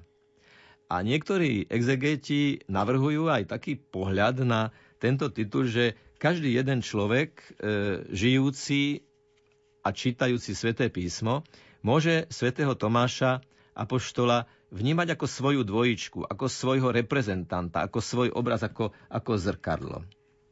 Máme totižto e, Tomáša, ktorý nie je s dvanáctimi. A zdá sa, že tam nie je, pretože je natoľko vo svojej viere oslabený, že ani len nepríde medzi dvanástich, ako keby ich pokladal za e, spoločenstvo, ktoré už neplatí, za spoločenstvo, ktoré sa rozpadlo. To môže byť dnes aj človek, ktorý vidiac určité krízy v cirkvi si povie, ja už do kostola nepôjdem, ja už medzi veriacich nepôjdem, ja už e, sa do aktivity cirkvy nezapojím. Na psychologickej úrovni viem do istej miery pochopiť, že niekomu takéto niečo napadne. Ale musíme si stále pripomenúť, že Judáš bol prítomný medzi dvanáctimi. A bol to zradca, ktorý za peniaze vydal svojho majstra. To znamená, už tam máme náznak, že aby sme sa nepohoršili, aby sme sa nepohoršili na Judášovi, aby sme rozumeli, že vždy budú takí, ktorí budú kráčať v Judášových šlapajach. Ale nie je to dôvod na to, aby sme opustili spoločenstvo církvy. Tomáš, ktorý nie je s dvanáctimi, reprezentuje ľudí, ktorí majú tendenciu unikať zo spoločenstva. A tu si treba veľmi úprimne položiť otázku. Nečakal som len na príležitosť, takú, ktorou si sám v sebe zdôvodním, aby som čím skôr mohol uniknúť zo spoločenstva, ktoré svojim hlásaním, ktoré neohlasuje ľudské, ale Božie slovo, provokuje mňa vnútorne cez moje svedomie, že by som mal zmeniť život? Nemôže to byť niekedy tak, že chcem odísť zo spoločenstva, pretože nevlázem zdieľať vo svojom živote, vo svojom chovaní naozaj to, čo je Ježišovo, to, čo je jeho učenie, to, čo sú jeho prikázania. Takže pozrime sa na Didyma, na dvojičku Tomáša a pýtajme sa sami seba, tak prečo nechcem ísť do spoločenstva? Pretože neverím, že Ježiš stal z mŕtvych, pretože neverím, že Ježiš žije, pretože je Ježiš pre mňa len historická postava v minulom čase. A potom je Tomáš, ktorý príde medzi apoštolov a oni mu povedia, že videli majstra. A Tomáš povie, chcem dôkazy. Kým neuvidím rany na jeho rukách, kým neuvidím rany na jeho nohách a na boku, tak neuverím. Takže Tomáš napokon urobí ten krok, že príde medzi dvanástich, vystaví sa ich svedectvu, ale ich svedectvu neverí. A potom príde Ježiš a urobí takú veľmi zvláštnu vec, že povie Tomášovi, vlož svoj prst do môjho boku, dotkni sa mojich rán a nebuď neveriaci, ale veriaci. Myslím, že nevieme, či Tomáš napokon naozaj sa Ježiša dotkol, lebo mohla to byť aj skúška, mohol to byť aj test. Tomáš, veríš mi? Veríš mi, že som to ja? Veríš mi, že ten, kto k tebe hovorí, je ten tvoj majster, s ktorým si tri roky zdieľal jeho zázraky, jeho lásku, jeho rozhovory, jeho vyučovanie, jeho modlitbu. Veríš, že som to ja? Veríš, že som to ja teraz tu prítomný? Že som nezostal ustnutý na kríži? Že neskončilo všetko tým, že som na kríži zomrel, ale začína nový život, začína niečo nové? Ak sa teda spoznávame v Tomášovi ako tí, ktorí niekedy neveríme a váhame a hľadáme dôvody na to, aby sme neprišli do spoločenstva církvy, tak potom nájdeme v Tomášovi aj dvojičku, ktorá nás potiahne. Potiahne nás k Ježišovi. Stať pred Ježišom a počuť jeho slovo. Som to ja. Nebuď neveriaci, buď veriaci. Ale častokrát sa otec biskup stretávame aj so situáciou a vyjadrením mnohých ľudí. Ježiš áno, církev nie. Opäť e, vieme si na určitej úrovni predstaviť dôvody, prečo niekto takéto niečo hovorí. Ale ono sa to otrhnúť jedno od druhého nedá. Pretože Ježiša poznáme cez církev, církev ohlasuje Ježiša, Církev svojou existenciou v podstate má ako jediný cieľ cirkvi je ohlásiť Božiu existenciu, ohlásiť Božieho syna, ktorý prišiel, stal sa človekom a zvíťazil na kríži, keď sa tam modlil za tých, ktorí ho ukrižovali a vstal z mŕtvych a zoslal nám Ducha Svetého. Toto je základným poslaním cirkvi. Nie je možné, neviem si predstaviť, ako by som mohol veriť v Ježiša a neveriť v jeho církev. Napriek tomu, že tá církev je ľudsko-božská, božsko-ľudská ustanovizeň a stane sa žiaľ, že niektorí členovia církvy urobia niečo, čo celkom protirečí Ježišovmu učeniu. Ale urobil to už Judáš. Jednoducho je to už v genetických základoch existencie, existencie církvy. A je preto veľkou zodpovednosťou tých, ktorí sú členmi spoločenstva církvy, aby svojim svedectvom vydávali dôkaz na svojom živote, svojim životom, svojou láskou, svojou empatiou, svojou príčinlivosťou, slúžiacou láskou o tom, že Ježiš žije. Žije v nás a žije cez nás, tak povediac. Chce naše predlžené ruky. E, vieme o tom nemeckom kostole, ktorý bol cez vojnu zbombardovaný, stála tam Ježišova socha. A tie padajúce sutiny odlomili Ježišovi ruky. A tí, ktorí ten kostol renovovali, tak boli v dileme. Máme alebo nemáme znovu postaviť sochu Ježiša s odlomenými rukami? Bude sa to hodiť? Nakoniec sa rozhodli, že tú sochu postavia, ale pod sochu dali tabulku s nápisom, ktorý ako keby citoval Ježiša. Nemám ruky, potrebujem tvoje ruky. Buď ty mojimi predlženými rukami. Ježiš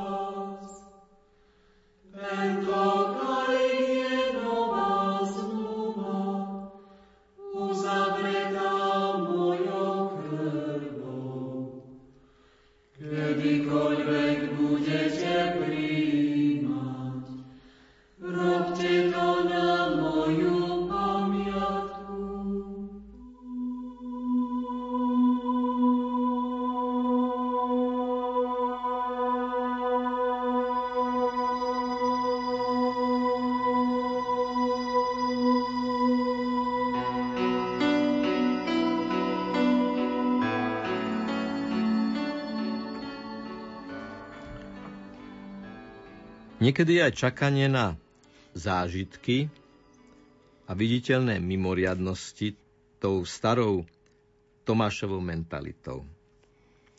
Bez sporivou emócie ani nechceme veriť, že k nám hovorí Boh. A niekedy sa pýtame, modlím sa a nič necítim. Asi sa modlím zle. Nuž, chceme mať stále nejakú odmenu? Chceme stále od Boha, aby nám dával nejaké bonusy za to, že sa s ním rozprávame? Sú svedci, ktorí vrátane svätej matky Terezy potvrdzujú, že prežívali dlhé obdobie duchovnej suchoty, že nemali žiadne emocionálne zážitky, lebo ten emocionálny zážitok a jeho očakávanie, to je stále to, chcem sa dotknúť, chcem, chcem e, to vidieť, chcem to zažiť. Ale skutočná láska je láska, ktorá koná z princípu, koná z viery, že je to Ježišova vôľa a že Ježiš je cesto a v tom prítomný. Bez neustáleho očakávania odmeny. Toto je to, čo niekedy nazývame na Slovensku eh, taký veľmi rozšírený emocionalizmus. Je celkom pochopiteľné, že mladým ľuďom sa páči, keď je niečo emotívne, keď je niečo, pa, keď je niečo pekné, keď je niečo citové. To je v poriadku.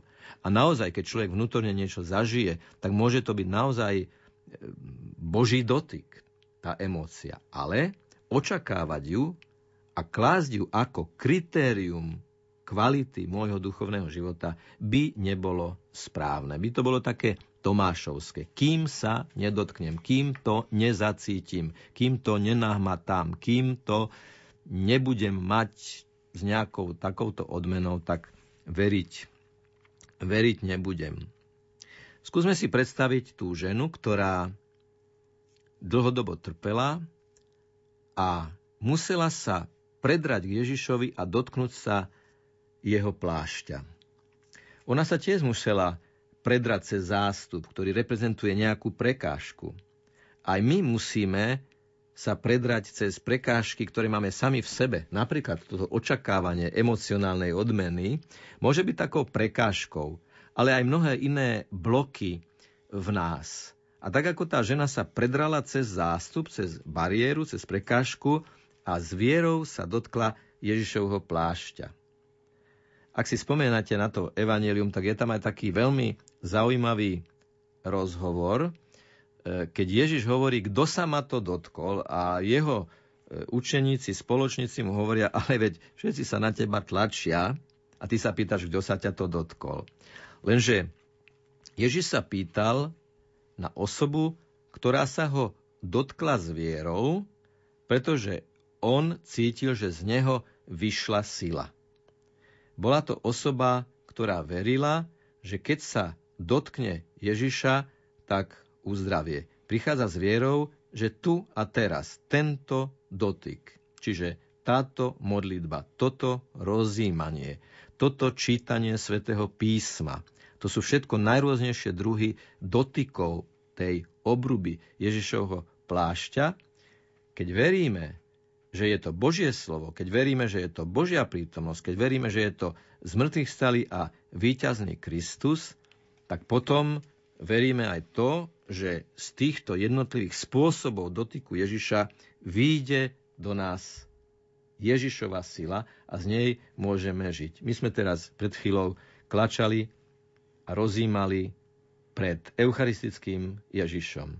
Veď to je úžasný úkon a, a výzva k viere. Veď vidíme niekoľko gramov nekvaseného chleba. A predsa veríme, že to Božie slovo, tie slová, ktoré hovoríme, ako sme spolu koncelebrovali na Svetej Omši, keď hovoríme spolu, toto je moje telo, v tom je, v tých slovách, toto je moje telo, je stvoriteľská moc, je stvoriteľská sila. A veríme, že pod spôsobom niekoľkých gramov nekvaseného chleba je prítomný Ježiš Kristus. Sa mu klaniame, ho príjmame, o ňom rozímame, ho adorujeme, ho chválime a v tichu pred ním, pred ním spočívame komunistická propaganda sa svojho času snažila využiť aj let prvého človeka do vesmíru, Juria Gagarina, ktorý aspoň podľa toho, čo uverejnili vtedy sovietské noviny, mal povedať, že on Boha vo vesmíre, na tých oblakoch alebo nad tými oblakmi nevidel. Nož, treba naozaj povedať, že chvala teda, chvala Bohu, že Boh nie je starec, ktorý sedí na obláčku ako nejaká pastva pre oči, ako nejaká kuriozita alebo nie, nejaká zaujímavosť. Náš Boh nie je vysoko na nebi, ale hlboko v našom hľadajúcom srdci.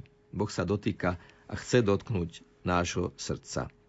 Mimochodom, keď už hovoríme o Gagarinovi, tak jeden diplomat pri inej príležitosti, príležitosti svedčil o tom, že na jednej recepcii si e, Gagarin odchytil e, toho duchovného a požiadal ho o požehnanie. Takže to, čo povedala komunistická propaganda, ako keby Gagarin bol ateista, sa nejaví byť pravdou, ale bol to človek, ktorý hľadal Božie, Božie požehnanie. Každú nedelu vyznávame na omši, že veríme v Boha Otca Všemohúceho. A toto vyznanie, okrem toho, že je to niečo, čo, čo vyjadrujeme ako náš postoj, ako naše vnútorné presvedčenie, ako našu vieru, je to vyznanie viery, by zároveň malo byť aj spytovaním svedomia. Prejdime si jednotlivé situácie týždňa, ako som reagoval, ako som hovoril, ako som spracovával krízové situácie, ako som reagoval na negatívne podnety, ako som reagoval na pozitívne podnety, či som reagoval ako ten, kto verí, že Boh, Otec, a teda ja som jeho synom, je všemohúci. To sú veľmi silné slova, že verím v Boha Otca, ktorý je všemohúci. A teda ja nemôžem vypadnúť z jeho rúk. Ja sa nemôžem stratiť, ak som naozaj jeho synom a jeho dcérou. A teda každé to nedelné vyznanie by vlastne malo byť aj otázkou. No, no bol som ako Božie dieťa, ktoré dôveruje Otcovi, ktoré dôveruje Otcovi, ktorý posiela Ježiša, aby sa stal mojim bratom, aby sa stal človekom, aby som sa ja s ním, ako jeho brat, ako jeho sestra, stal naozaj Božím dieťaťom. A tak sme pozvaní z mŕtvych stať vo viere a samozrejme aj z mŕtvych stať vo vzťahoch pretože celé evanielium je o tom.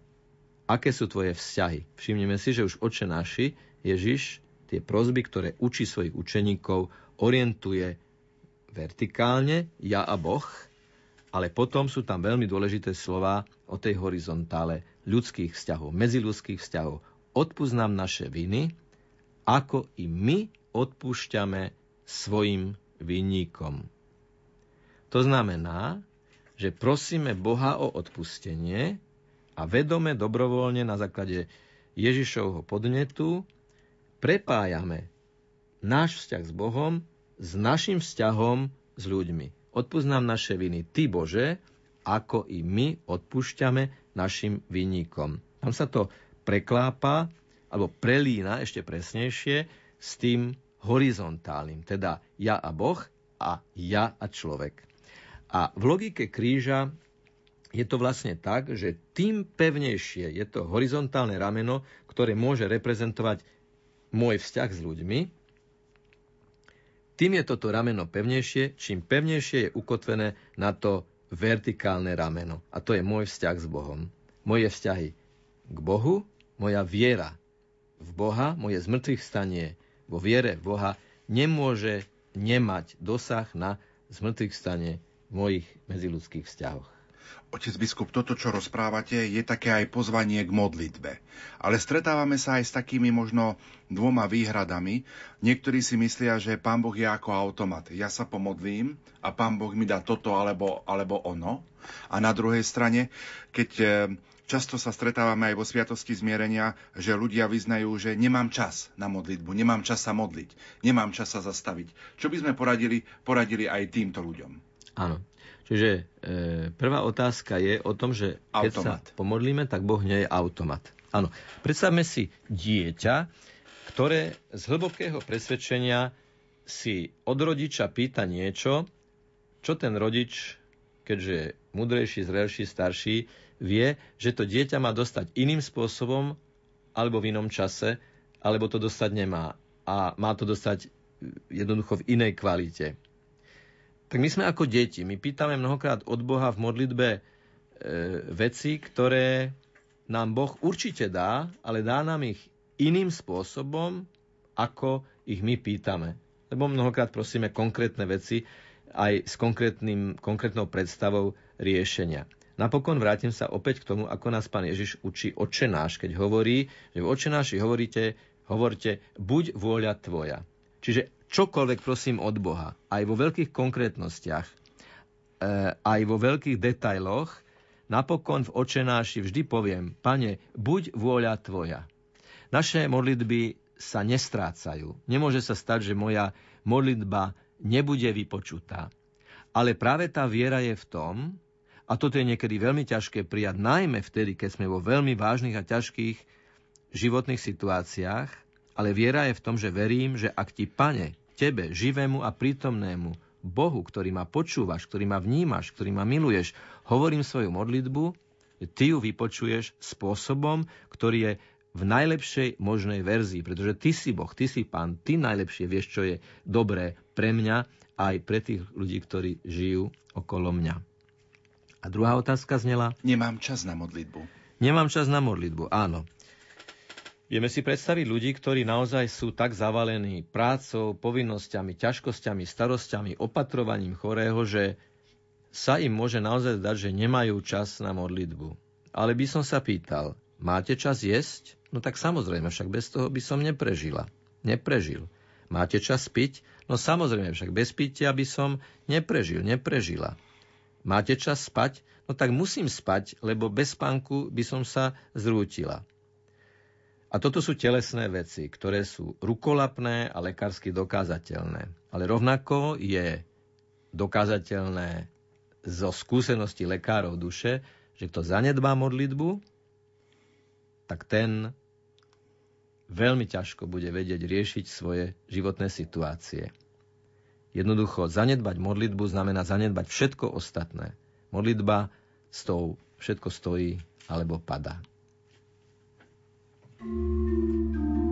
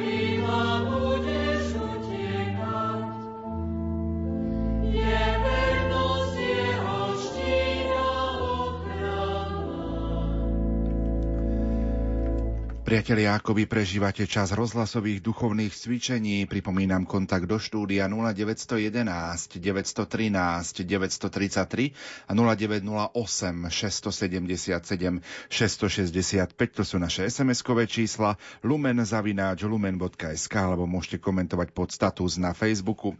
Pozeráme do našich SMS-iek a otec biskup rozhodol, aby sme prečítali nasledujúcu SMS-ku. Píše poslucháčka Marta. Otec biskup, veľké pán Boh záplat za vaše oduševne zranené slova, ktoré s bolesťou srdca mi doprial pán Ježiš vás počúvať, tak oddalujem záchranku. Dúfam v pána. Áno, milá sestra, e, ďakujem za vaše slova. Predsa by som vás povzbudil, že aj lekári, ktorí prídu so záchrankou, môžu byť nástrojom v Božej ruke. Takže zvážte, či by nebolo naozaj rozumné zavolať tých, ktorí vám môžu pomôcť. Otec biskup, nech sa páči, môžeme pokračovať v našich úvahách. Tak naše úvahy sú o tom, ako veľmi úzko súvisia naše vzťahy k Bohu a naše vzťahy navzájom ako ľudia, teda po mŕtvych staní vo viere, alebo paralelne, súčasne so zmrtvých staním vo viere, z mŕtvych stávame aj v našich vzťahoch. Takým symbolom napätých vnútrorodinných vzťahov, myslím, že odkedy ľudstvo jestvuje, je matka, ktorej dieťa sa v určitom momente vydá alebo ožení, syn sa ožení, dcera sa vydá a z matky sa stáva svokra, a nie vždy je jednoduché zvládnuť túto situáciu. Takže symbolom napätých vzťahov je svokra. O tom svedčia aj mnohé vtipy, ktoré o svokrach kolujú, mnohokrát aj veľmi nevhodné a neláskavé. A preto sa mi javí ako veľmi symbolické to, že Ježiš uzdravuje svokru. Uzdravuje Petro, Petrovú svokru. Svokra teda reprezentuje všetky tie ženy, ktoré sú zároveň matky a zároveň matky detí, ktoré vstúpili do partnerského, partnerského vzťahu. A to uzdravenie je veľmi symbolické e, nielen v tej osobe, vo svokre, ale aj v tom, ako to prebehlo. Ježiš sa jej dotkol, jej ustala horúčka a symbolom toho uzdravenia bolo, že ona im začala slúžiť. Tá svokra im začala slúžiť.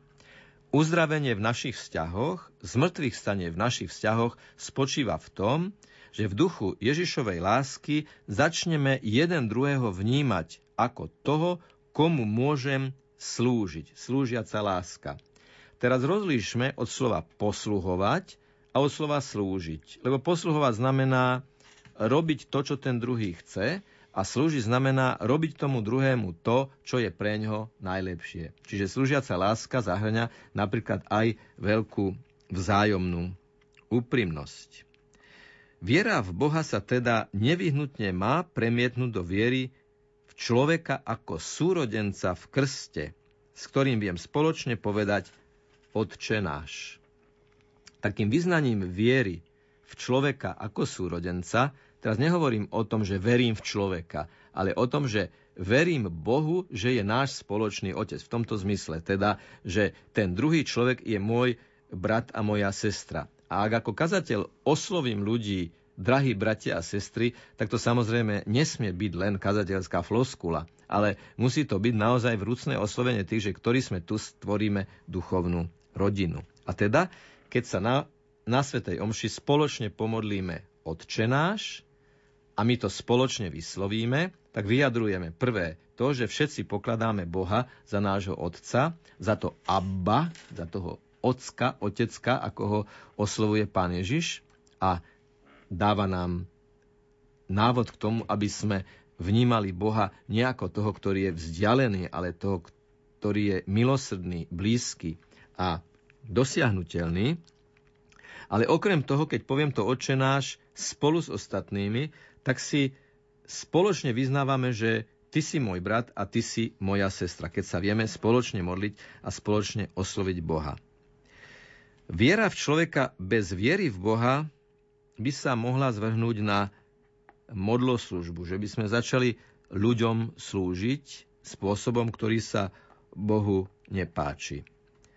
A Boh nám z kríža, Ježiš nám z kríža dáva dar, ktorý z nás má urobiť rodinu a ktorá osoba, teda v tomto prípade hovorím o jedinečnej postave Božej Matky Panny Márie, z nás má urobiť rodinu práve v tom, že sa stáva našou matkou. Z kríža dostávame Matku Máriu, aby sme v duchu Ježišovej veľkňaskej modlitby boli jedno.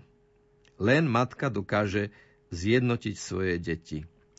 To mi pripomína príbeh jednej matky, ktorá mala pohádaných synov a poslala im jeden veľmi dôležitý dokument, dokonca testament a závet, ktorý ale im poslala takým spôsobom, že ho rozpolila, rozstrihla na poli a jednu polovicu testamentu poslala jednému synovi a druhú polovicu testamentu poslala druhému synovi. A keďže tí synovia sa dlho nikdy nestretli, pretože boli v hlbokom vzájomnom konflikte, tak sa mohli stretnúť len vtedy a prečítať si ten testament a jeho vyznenie, jeho posolstvo len vtedy, keď sa stretli a priložili ten papier, papier k sebe. Text mohli prečítať iba spolu, i keď sa po dlhom čase odhodlali, až keď sa po dlhom čase odhodlali stretnúť a skompletizovať matkin list.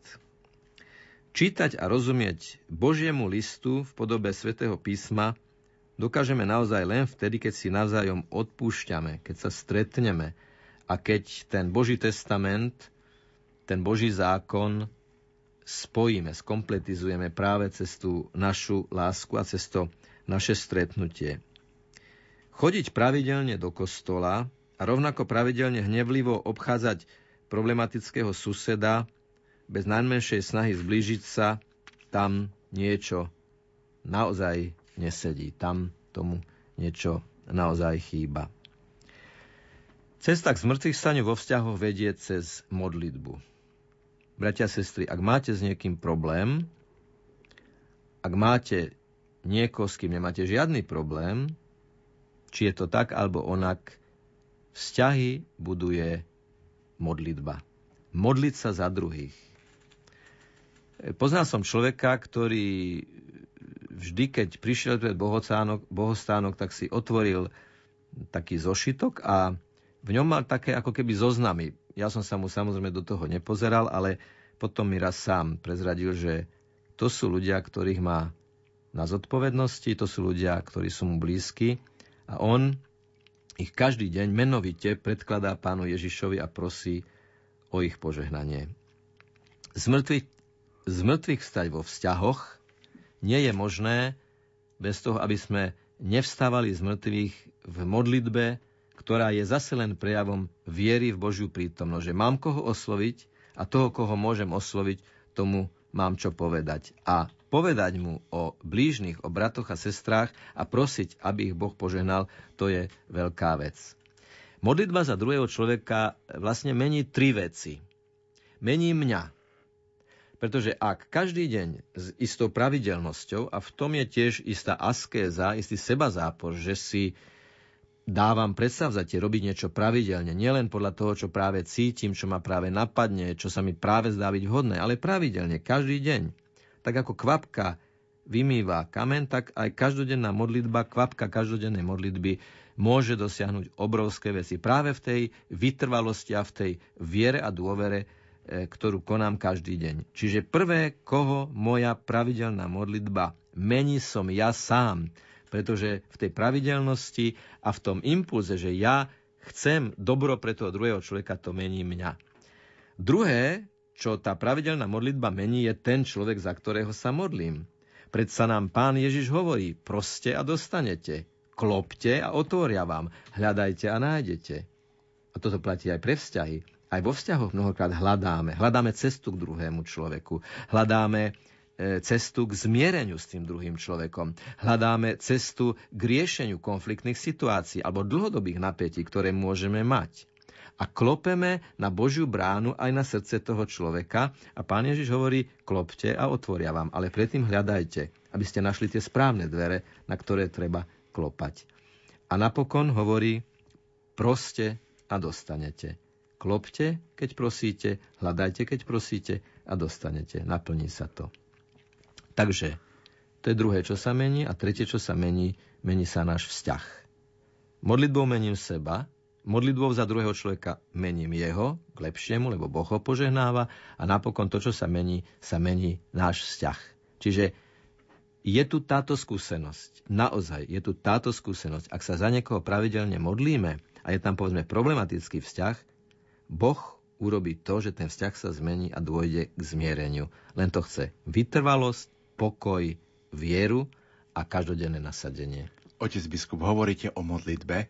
Je ľahké sa modliť za tých, ktorých máme radi, ktorým sme slúbili modlitby, ale už je ťažšie sa modliť napríklad za tých našich napríklad niektorých nepriateľov alebo ľudí, ktorí nám robia zle. Práve v tom je to zmrtvých stanie, že ja z hrobu môjho hnevu, z môjho rozhorčenia, výjdem na svetlo Božej moci. Že dokážem v sebe prekročiť ten prach toho môjho vnútorného odstupu a poviem si, pane, požehnaj tohto muža, požehnaj túto ženu, požehnaj tohto človeka, ktorý mi možno veľmi ublížil, ktorý mi možno veľmi e, hlboko zasiahol do života tak, že dlhodobo trpím. Ale pozor, vedieť sa modliť za našich nepriateľov, a to hovorí svätý Pavol, to hovorí pán Ježiš, to hovorí pán Ježiš, to hovorí svätý Pavol, modliť sa za druhých je cesta k vnútornému oslobodeniu. Lebo prvou obeťou hnevu nie je ten, na koho sa hneváme, ale ten, kto sa hnevá. Ten je prvou obeťou hnevu. Človek nie je stvorený na to, aby sa hneval. Podstata človeka protirečí hnevu, lebo človek je z najhlbšej podstaty stvorený pre lásku, aby miloval a aby bol milovaný. A hnev je niečo, čo zasieva ako kúkol do pšenice zlý duch, ktorý, ako vieme, však bratovražda, ktorá sa stala na úsvite ľudských dejín, vzťah Kaina a Ábela, hneď na začiatku je diablovým dielom. Keď sa ľudia odsudzujú, to je diablovo dielo. On sa volá diaballo, teda ten, ktorý rozhadzuje rozklada ľudské vzťahy. V súvislosti s tou modlitbou si spomínam, e, prišiel mi na um váš facebookový profil. Predčasom ste zdieľali aj modlitbu Pátra Aquinasa Gaburu. Pred týždňom sme vysielali jeho pohreb, boli ste prítomní aj na pohrebe vo zvolenie. On bol takým svetkom tej takej vrúcnej modlitby k Bohu. Však.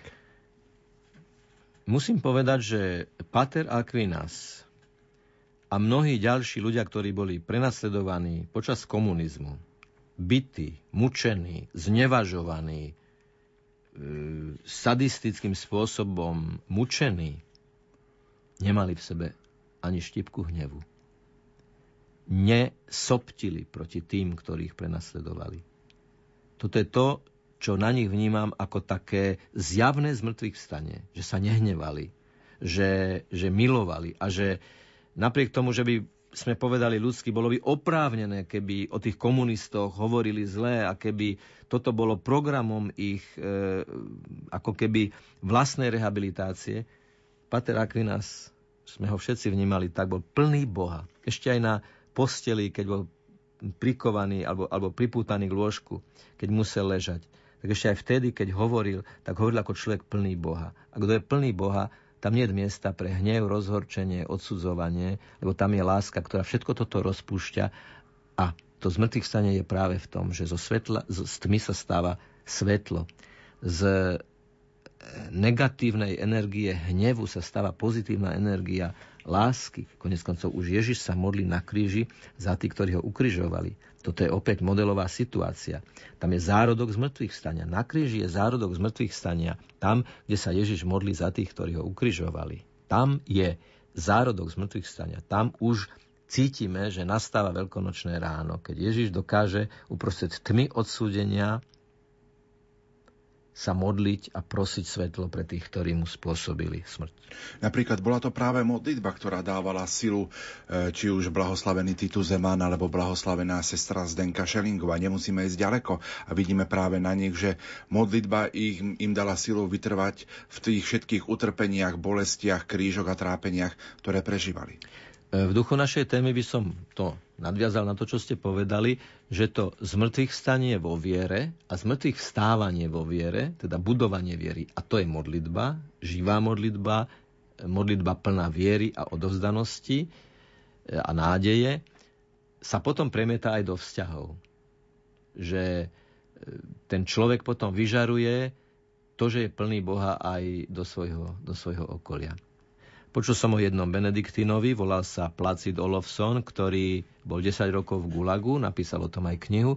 A si predstavte, že raz dostal e, rajóny, ako sme to aj na vojenčine hovorili, to znamená mal šurovať e, dlášku.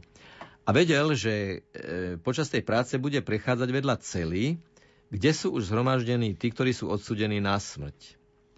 A od toho dozorujúceho e, sovietského vojaka si vyžiadal, že či by si mohol spievať častušky ruské. Tak na melódiu ruských častušiek spieval latinsky, keďže tam za tými dverami boli aj intelektuáli, ktorí tomu mohli rozumieť, spieval latinsky e, ľútosť nad hriechami, vyznanie ľútosti a podmienečné rozrešenie. Tým ľuďom potom zmenili ten trest smrti na doživote a hovorili tomuto reholníkovi, ako na nich zapôsobilo, keď počuli tie slova. Ten ruský vojak si myslel, že on si spieva nevedel čo, lebo nevedel latinsky a navyše to bolo na melódiu, ktorá mu bola ako nebola podozrivá. Čiže tento človek, tento kňaz uprostred väznice z mŕtvych vstáva pre tých druhých a sprostredkúva im impuls k prijatiu Božieho milosedenstva. Čiže neexistuje taká situácia, v ktorých by sme nemohli prechádzať zo smrti do života.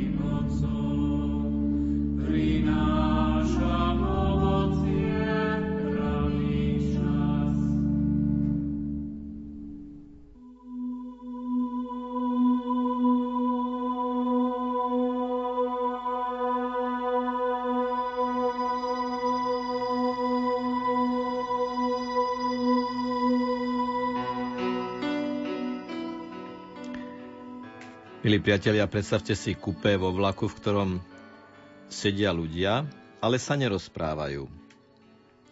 A istý kňaz vydáva takéto svedectvo. V takomto kupe, kde ľudia sedeli a nikto sa s nikým nerozprával, bol aj muž, ktorý si tak veľmi sústredene krájal na takom lopáriku klobásu, na také tenké krúžky. A kňaz, ktorý sedel oproti nemu, sa rozhodol, že mu povie dobrú chuť, aby trošku rozťal to ticho. A ten muž mu odpovedal, a viete, pán Fará, čo som sa vás chcel opýtať? A nadviazali rozhovor. Po zmrtvých staní vo viere a zmrtvých staní vo vzťahoch je do toho zahrnuté ešte jedno zmrtvých stane, ktoré nie je, že by nasledovalo po nich, ale oni ho obsahujú. A to je niečo, čo vnímame aj na Slovensku ako niečo, čo je veľmi potrebné a tvoj, to je zmrtvých vstanie v komunikácii. Človek so sluchatkami, ktorý sa možno navyše rúti na bicykli po pešej zóne, je skôr symbolom takej uzavretosti pred komunikáciou. Ide si svojou cestou, svojou rýchlosťou a nikoho a nič nechce počuť. To sú to sú ľudia, ktorí sú symbolom tej uzavretosti. Predstavte si, že by Ježišovi spolupracovníci boli mlčali a mali zapchaté uši a nevnímali svoje okolie. Keby neboli hovorili, tak sa môžeme aj pýtať, boli by sme dnes kresťanmi? My sa dnes musíme učiť osloviť človeka, z mŕtvych vstať v komunikácii. Vykročiť z vlastnej diskrétnej zóny a proaktívne a iniciatívne sa začať rozprávať. Samozrejme, že by sme hneď počuli otázku, ale o čom sa máme rozprávať? No, musíme sa pripraviť na tie banálne úvody o počasí, o tom, prečo nejde doprava a milión iných vecí, o ktorých hovoríme, že to sú také banálne témy. Áno, ale tie banálne témy, hoci téma je banálna, nie je banálne to, že sme sa začali rozprávať. A ideme z ľahký, ľahších tém, možno k niečomu, k niečomu náročnejšiemu. Na banálne úvody sa jednoducho musíme pripraviť. Sú prvým ako keby takým oťukávaním a zároveň úvodom k niečomu, čo môže potom byť hĺbšie. A nemusí to byť možno hneď a nemusí to byť možno ani ten prvý rozhovor. Ježiš nás učí nadvezovať rozhovory. On oslovuje ľudí, povoláva apoštolov, príde k ním a ich osloví.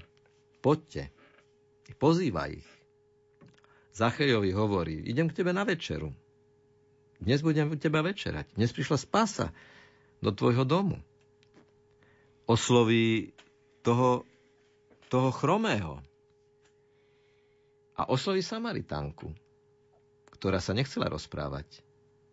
Ktorá prišla ku studni, ako sme o tom rozímali na, e, v rámci Svetej Omše, ktorá, ktorá ne, nechcela, nechcela rozhovor. Ona prišla na poludne, preto aby sa nerozprávala. On ju naťukne jednou, jednou otázkou. Daj sa mi napiť ktorá bola naprosto nevšedná, neštandardná a išla proti prúdu, pretože žid, muž a veriaci žid, vyznávajúci židovské náboženstvo, osloví ženu, Samaritánku a osobu, ktorá vyznávala a klaňala sa inému, inému bohu na inom, na inom mieste. K tomuto sme naozaj veľmi pozvaní v tejto dobe, ktorá na jednej strane je paradoxná v tom, že je dobou obrovského boom komunikácie, komunikačných možností, ale koľko je tej komunikácie také, že naozaj ideme na hĺbku, že sa naozaj rozprávame o veciach, ktoré sa týkajú nášho života. Chcú sa ľudia o týchto témach rozprávať? Preto napríklad si myslím, že keď nejaká duchovná osoba dostane pozvanie na maturitné stretnutie, ak je to len trošku možné, treba tam ísť. Ale musím povedať, že poslušnosť je na prvom mieste. Ak predstavený seminár a predstavený kláštor a povie, že nie je to vhodné, tak potom je to tak správne posluchnúť. Ale ak to trochu možné je, tak je výborné ísť medzi bývalých spolužiakov. Lebo to sú tí, s ktorými sme niečo spolu zažili. To sú tí, ktorí ma oslovujú, ťa oslovujú tvojim menom, aké si mal, na základnej škole alebo na strednej škole, vnímajú ťa ako jedného z ich okruhu a tam je skutočne skvelá príležitosť ponúknuť niečo hodnotové. A tam už človek ani nemusí hovoriť. Ak je to kňaz, ak je to reholník, ak je to reholnica, tak ten už len tým, že príde, o niečom hovorí, o niečom svedčí. Že jeden z nás, s ktorými sme drali jedny lavice, s ktorými sme robili možno spolu tie spoločné mládežnícke dobrodružné veci, ktoré patria mladosti, jeden z nás sa rozhodol, že chce slúžiť Bohu, chce slúžiť církvi. Je veľmi dôležité vyhľadávať platformy komunikácie, cez ktoré môžeme druhým ľuďom ponúknuť aj nejaký nový rozmer do života. Ale v nejaký rozhovor s tým človekom pristupni sotva mohla ona tá Samaritánka dúfať a Ježiš ju otvoril takým spôsobom jej srdce, že nakoniec ona sa stala apoštolkou, ohlasovateľkou Ježiša Krista. Takže každá jedna príležitosť. Treba k tomu ale zároveň povedať, že do tohoto, teraz bude to vyzerať ako keby som si protirečil, ale do tohoto sa nemôžeme siliť toto nech nikto nerobí, pretože že, že si myslí, že mu to niekto druhý povedal. Toto sa dá robiť len vtedy, ak to človek robí z hlbokého vnútorného presvedčenia. Nie preto, že musím, ale preto, že chcem. Lebo ináč by to mohlo vyzerať ako nejaké ideologické naliehanie, že ja ti to teraz idem povedať a ja ťa teraz idem poučiť. Však áno, je v tom aj poučenie, je v tom aj E, nejaké naliehanie, ale keď to nie je prirodzené, keď to nejde zo srdca a ide to len z hrdla a dokonca zo stiahnutého hrdla, bez predmodlenia a predpostenia, keď sa predtým nemodlím a nepostím a neuvoľním sa, že som v Božích rukách a tá komunikácia je niečo, čo má Boh v rukách a v čom ma Boh vedie, tak je lepšie s tým počkať, až kým človek uprostred modlitby a pôstu a seba zaprenia a askézy nenadobudne hlboký vnútorný pokoj pre takúto komunikáciu. Pre takúto komunikáciu je veľmi dôležitý pokoj. A samozrejme rešpekt voči tým, ktorí majú iný názor. Musíme sa pripraviť aj na to, na tú skúšku, že niekto nás neakceptuje. Ježiš aj svojich učeníkov pripravuje na to. Keď niekam vôjdete a poviete pokoj vám, tak ten pokoj na nich spočine. A teraz je tá veľmi dôležitá druhá časť tej vety, ak ten pokoj nepríjmu, ten pokoj sa vráti k vám. Čiže vy nestrácajte pokoj, preto, že niekto vaše prianie, želanie pokoja neprijal. Je to jeho sloboda, on sa takto rozhodol. Je to samozrejme škoda, lebo ste mu mohli ponúknuť niečo lepšie, ale choďte ďalej. A choďte k tým, ktorí vás príjmu a za tých, ktorí vás neprijali, sa modlite, lebo možno pri ďalšom stretnutí to už bude iné. Otec biskup, ste známi tým, že pozývate ľudí na rozhovor, napríklad pri ceste vlakom alebo na námestí. Ako vnímate tieto príležitosti? Je to možnosť aj takého vydávania svedectva? Áno, samozrejme. Je to, je to možnosť na e, rozhovory a vnímam to tak, že jednoducho je to, je to evanielium, ktoré nás inšpiruje k tomu, aby sme chodili medzi ľuďmi. Nedávno som sa rozprával aj pri príležitosti pohrebu a smrti otca Aquinasa Gaburu a hovorili sme o tom, že svätý Dominik výslovne prikazoval svojim bratom kazateľom, aby chodili po frekventovaných cestách, aby stretávali ľudí, aby išli medzi ľuďmi, aby sa pohybovali tak, aby stretávali ľudí. Takže je to aj pozvanie pre nás, aby sme cez mesto chodili tak, aby sme boli stretnutelní, osloviteľní, komunikovateľní. A to je celkom jednoduchá vec. Pripomína mi to jedného profesora biblickej teológie, ktorý učil v Ríme. Ten výslovne pol hodinu skôr išiel ako musel. Teda cesta mu trvala 10 minút, ale on si na tú cestu urobil 40 minút, lebo sa pristavil pri policajtovi, pozdravil v trafike predavačku novín, pristavil sa pri bezdomovkyni, jednoducho mal to vyslovene v programe a urobil si na to čas, že on kým prejde E, z ubytovne na univerzitu, čo bolo naozaj len 10 minút chôdze, on si na to urobil dlhší čas, preto aby mal čas sa s ľuďmi stretnúť. Lebo nie je práve dobre, keď nás niekto chce osloviť a my poviem, prepačte, ale e, hodinky ma súria, lebo idem na nejaký termín. Čas dnešného popoludnejšieho vysielania sa naplňa. O 18. hodine ponúkneme priamy prenos Sv. Omše z bansko bystrickej katedrály. Bude to už Sv. Omša z kvetnej nedele. A môžem našim poslucháčom naozaj prezradiť, že večer od 20.15 ešte zasadnete za rozhlasový mikrofón v relácii od ducha k duchu a rád budete odpovedať na otázky našich poslucháčov. Áno, milí priatelia, v tomto vstupe sme my hovorili o tom, že akú tému by sme vám chceli ponúknuť od 8 hodiny večer budete to vy, ktorí budete tak povedať určovať, že o čom máme hovoriť. Tešíme sa na vaše otázky a prosíme pána, aby sme vám na ne dali aj dobré, správne a zmysluplné odpovede. V tejto chvíli vám za pozornosť ďakujú majster zvuku Jakub Jedinák a moderátor Pavol Jurčaga. O 17. hodine 30. minúte to bude spravodajská relácia Infolumen.